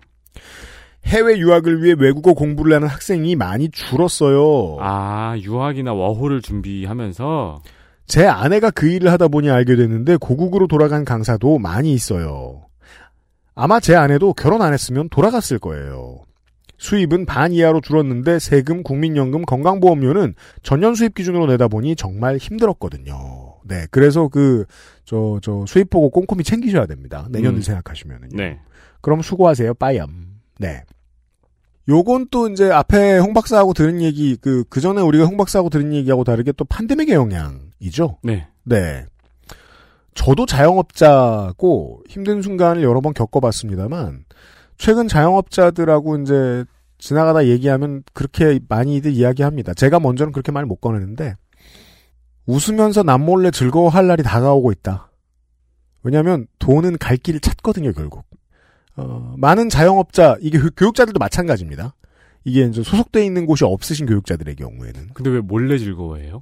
신문에서 호황이라는 단어는 쓰지 않습니다. 경기가 좋아졌다는 말은 쓰지 않습니다. 자영업자 함박웃음이라는 말은 쓰지 않습니다. 사람들이 공적으로 대화할 때는 언제나 경기가 안 좋다가 기본 전제입니다. 10년이 지나야 그때 경기가 좋았다고 말할 수 있죠. 아, 그러면은 호황인 줄 모르고 나만 부자인 줄 알고 좋아하는 거예요? 아니요. 그냥 말하면 안 될 것 같으니까. 지금도 그런 분들이 있다는 거 알고 있어요. IMF 때도 상대적으로 득을 많이 취했던 자영업자들도 많았어요. 네. 그런데 지금 저는 뭐 확신을 가지고 있습니다. 돈이 지금 숨쉬고 가만히 있거든요. 똑똑한 사람들의 돈이. 네. 똑똑하지 않은 사람들의 돈은 이미 비트코인으로 들어가서 날아갔고요. 주식으로 들어가서 곧 날아갈 예정이고요. 에이. 전 세계 부동산으로 들어가서 날아갈 예정입니다. 전 그렇게 생각해요. 에이, 투자하신 분들한테는 되게 예민한 얘기잖아요. 뭐 해보세요, 어떻게. 그리고 그 정도 투자할 정도면 굶어 죽지 않아요. 저는 그렇게 믿어요. 빚을 땡겼으면 그건 뭐 어쩔 수 없지만 당신이 멍청한 거고. 실물을 쥐고 있는 소비자들은 곧 돈을 풉니다. 네. 팬데믹을 이겨내면요. 네. 그때까지의 체질 관리가 정말 중요합니다. 저는 이런 독립계약의 교육자들도 그 체질이 중요하다고 생각합니다. 그러니까 개민석 씨가 잘해야 돼요. 아내를 위해서. 그렇죠. 이거 전년도에 비해서 수입이 지나치게 줄었으면은 보조금 주는데. 근데 뭐 그 수입을 아예 넘어선 수입이시면은 못 받으실 수 있겠지만요. 그러니까요. 네. 뭐 굳이 뭐 후기 또 보내셔가지고 고백하지 마시고요. 저희 사실 겁나 잘 벌어요. 뭐 이런 말 하지 마시고. 아, 네네. 네. 잘 버티십시오. 개민석 씨와 박세훈 씨께는요. 커피비네에서 커피비너 더치커피 29데이지에서 샤무드 파우치를 선물로 보내드립니다. 후기 언제나 기다리고 있습니다. 감사합니다. 감사합니다. 네. 다음 주 이 시간 해외 청취자 여러분들 생각하면 제가 이제 속상하고 아쉬운 점이 그거예요. 한국 언론이 국제적인 흐름에 발맞춰 나가는 걸 점점 그 능력을 잃고 있다 보니까 요즘 세계 시민들이 어떤 문제에 많이 천착하고 고민하고 있는지를 전달을 잘 못합니다. 이런 문제 때문에 저희들이 통신원들을 두고 운영하는 거거든요. 물론 저희들은 기술이 기깔나지 않아서 통신원들이 직접 인편으로 지들이 와서 얘기하고 가는 경향이 있습니다만, 나성인과 함께 올 봄에 가장 중요한, 전 세계 시사면에서 가장 중요한 고민거리 하나를 이야기해보도록 하겠습니다. 네. 나성인은 그런 걸 잘 가져오네요. 그러니까 말이에요. 네. 그러니까 네. 생각해보니까 그거 되게 중요한 거잖아. 그렇죠. 하는 문제들. 캐치 잘해요. 네. 그리고 4차 대유행이 올 줄 모르고 2021년 여름에 많은 전 세계의 영화가가 블록버스터 대작들을 내놨습니다. 네. 4차 대유행의 철퇴를 맞은. 그렇죠. 작품 중에 하나. 스판덱스 영혼전에서 다루겠습니다. 아. 다음 주말에. 네. 그래, 네. 그러니까 어쩐지 어저께 꿈자리가 뒤숭숭하더라고요. 그리고 저는 그 타이밍을 빌어서, 덕질인에게 너를 계속 업신여겨도 되냐고 물어보도록 하겠습니다. 정중하게 물어보시는 거 잊지 마시고요. 423회에서 다시 뵙도록 하겠습니다. 그것은 알기 싫다. 422회를 모두 들어주신 청취자 여러분들 매우 감사드립니다. 아, 그리고 팟빵 이제 서비스 잘 되는 거 확인했습니다. 문제 있으면 저희에게 다시 알려주시면 저희가 할 수 있는 건 없지만 최대한 민원을 넣겠습니다. 들어주신 모든 청취자 여러분 감사합니다. 윤세민 에디터와 유승균 PD였습니다. 안녕히 계세요. 안녕히 계세요. 밥 어디서 하는지 물어보시지 그랬어요. 그러니까 말이야. 네. 아, 도시락. 얘기 들으니까 궁금하잖아. 아, 근데 아무 식당 가서 그 지역에서 아무 식당에나 가도 그 정도 맛은 나올 것 같아요. 지금 생각하면. 이거 되게 서울 사람 우습게 보는 말인데 실제로 그 말 듣고 가면 그러니까 네. 할 말도 없고. 할 말은 없죠. 여기예요? 오, 네 맞아요. PTSD 지도에서 찾았어. 저도 아까 봤어요 그거. 네. 여기 네. 지금 생명의 위협을 받았던 곱등이 가족들이 지금. 네. 아빠 그리워하고 있겠죠. 아빠 엄마. 네, 아빠 엄마 그리워하고 자식들이 이렇게 살아가고 있겠죠. 네. 다음번에 왜 죽는지 모르고 죽으면 독살 당한 거야? 자손들한테. 딱 봐도 벌레 천국이야. 네. 그러니까 거기가 원래는 XSFM입니다. I D W K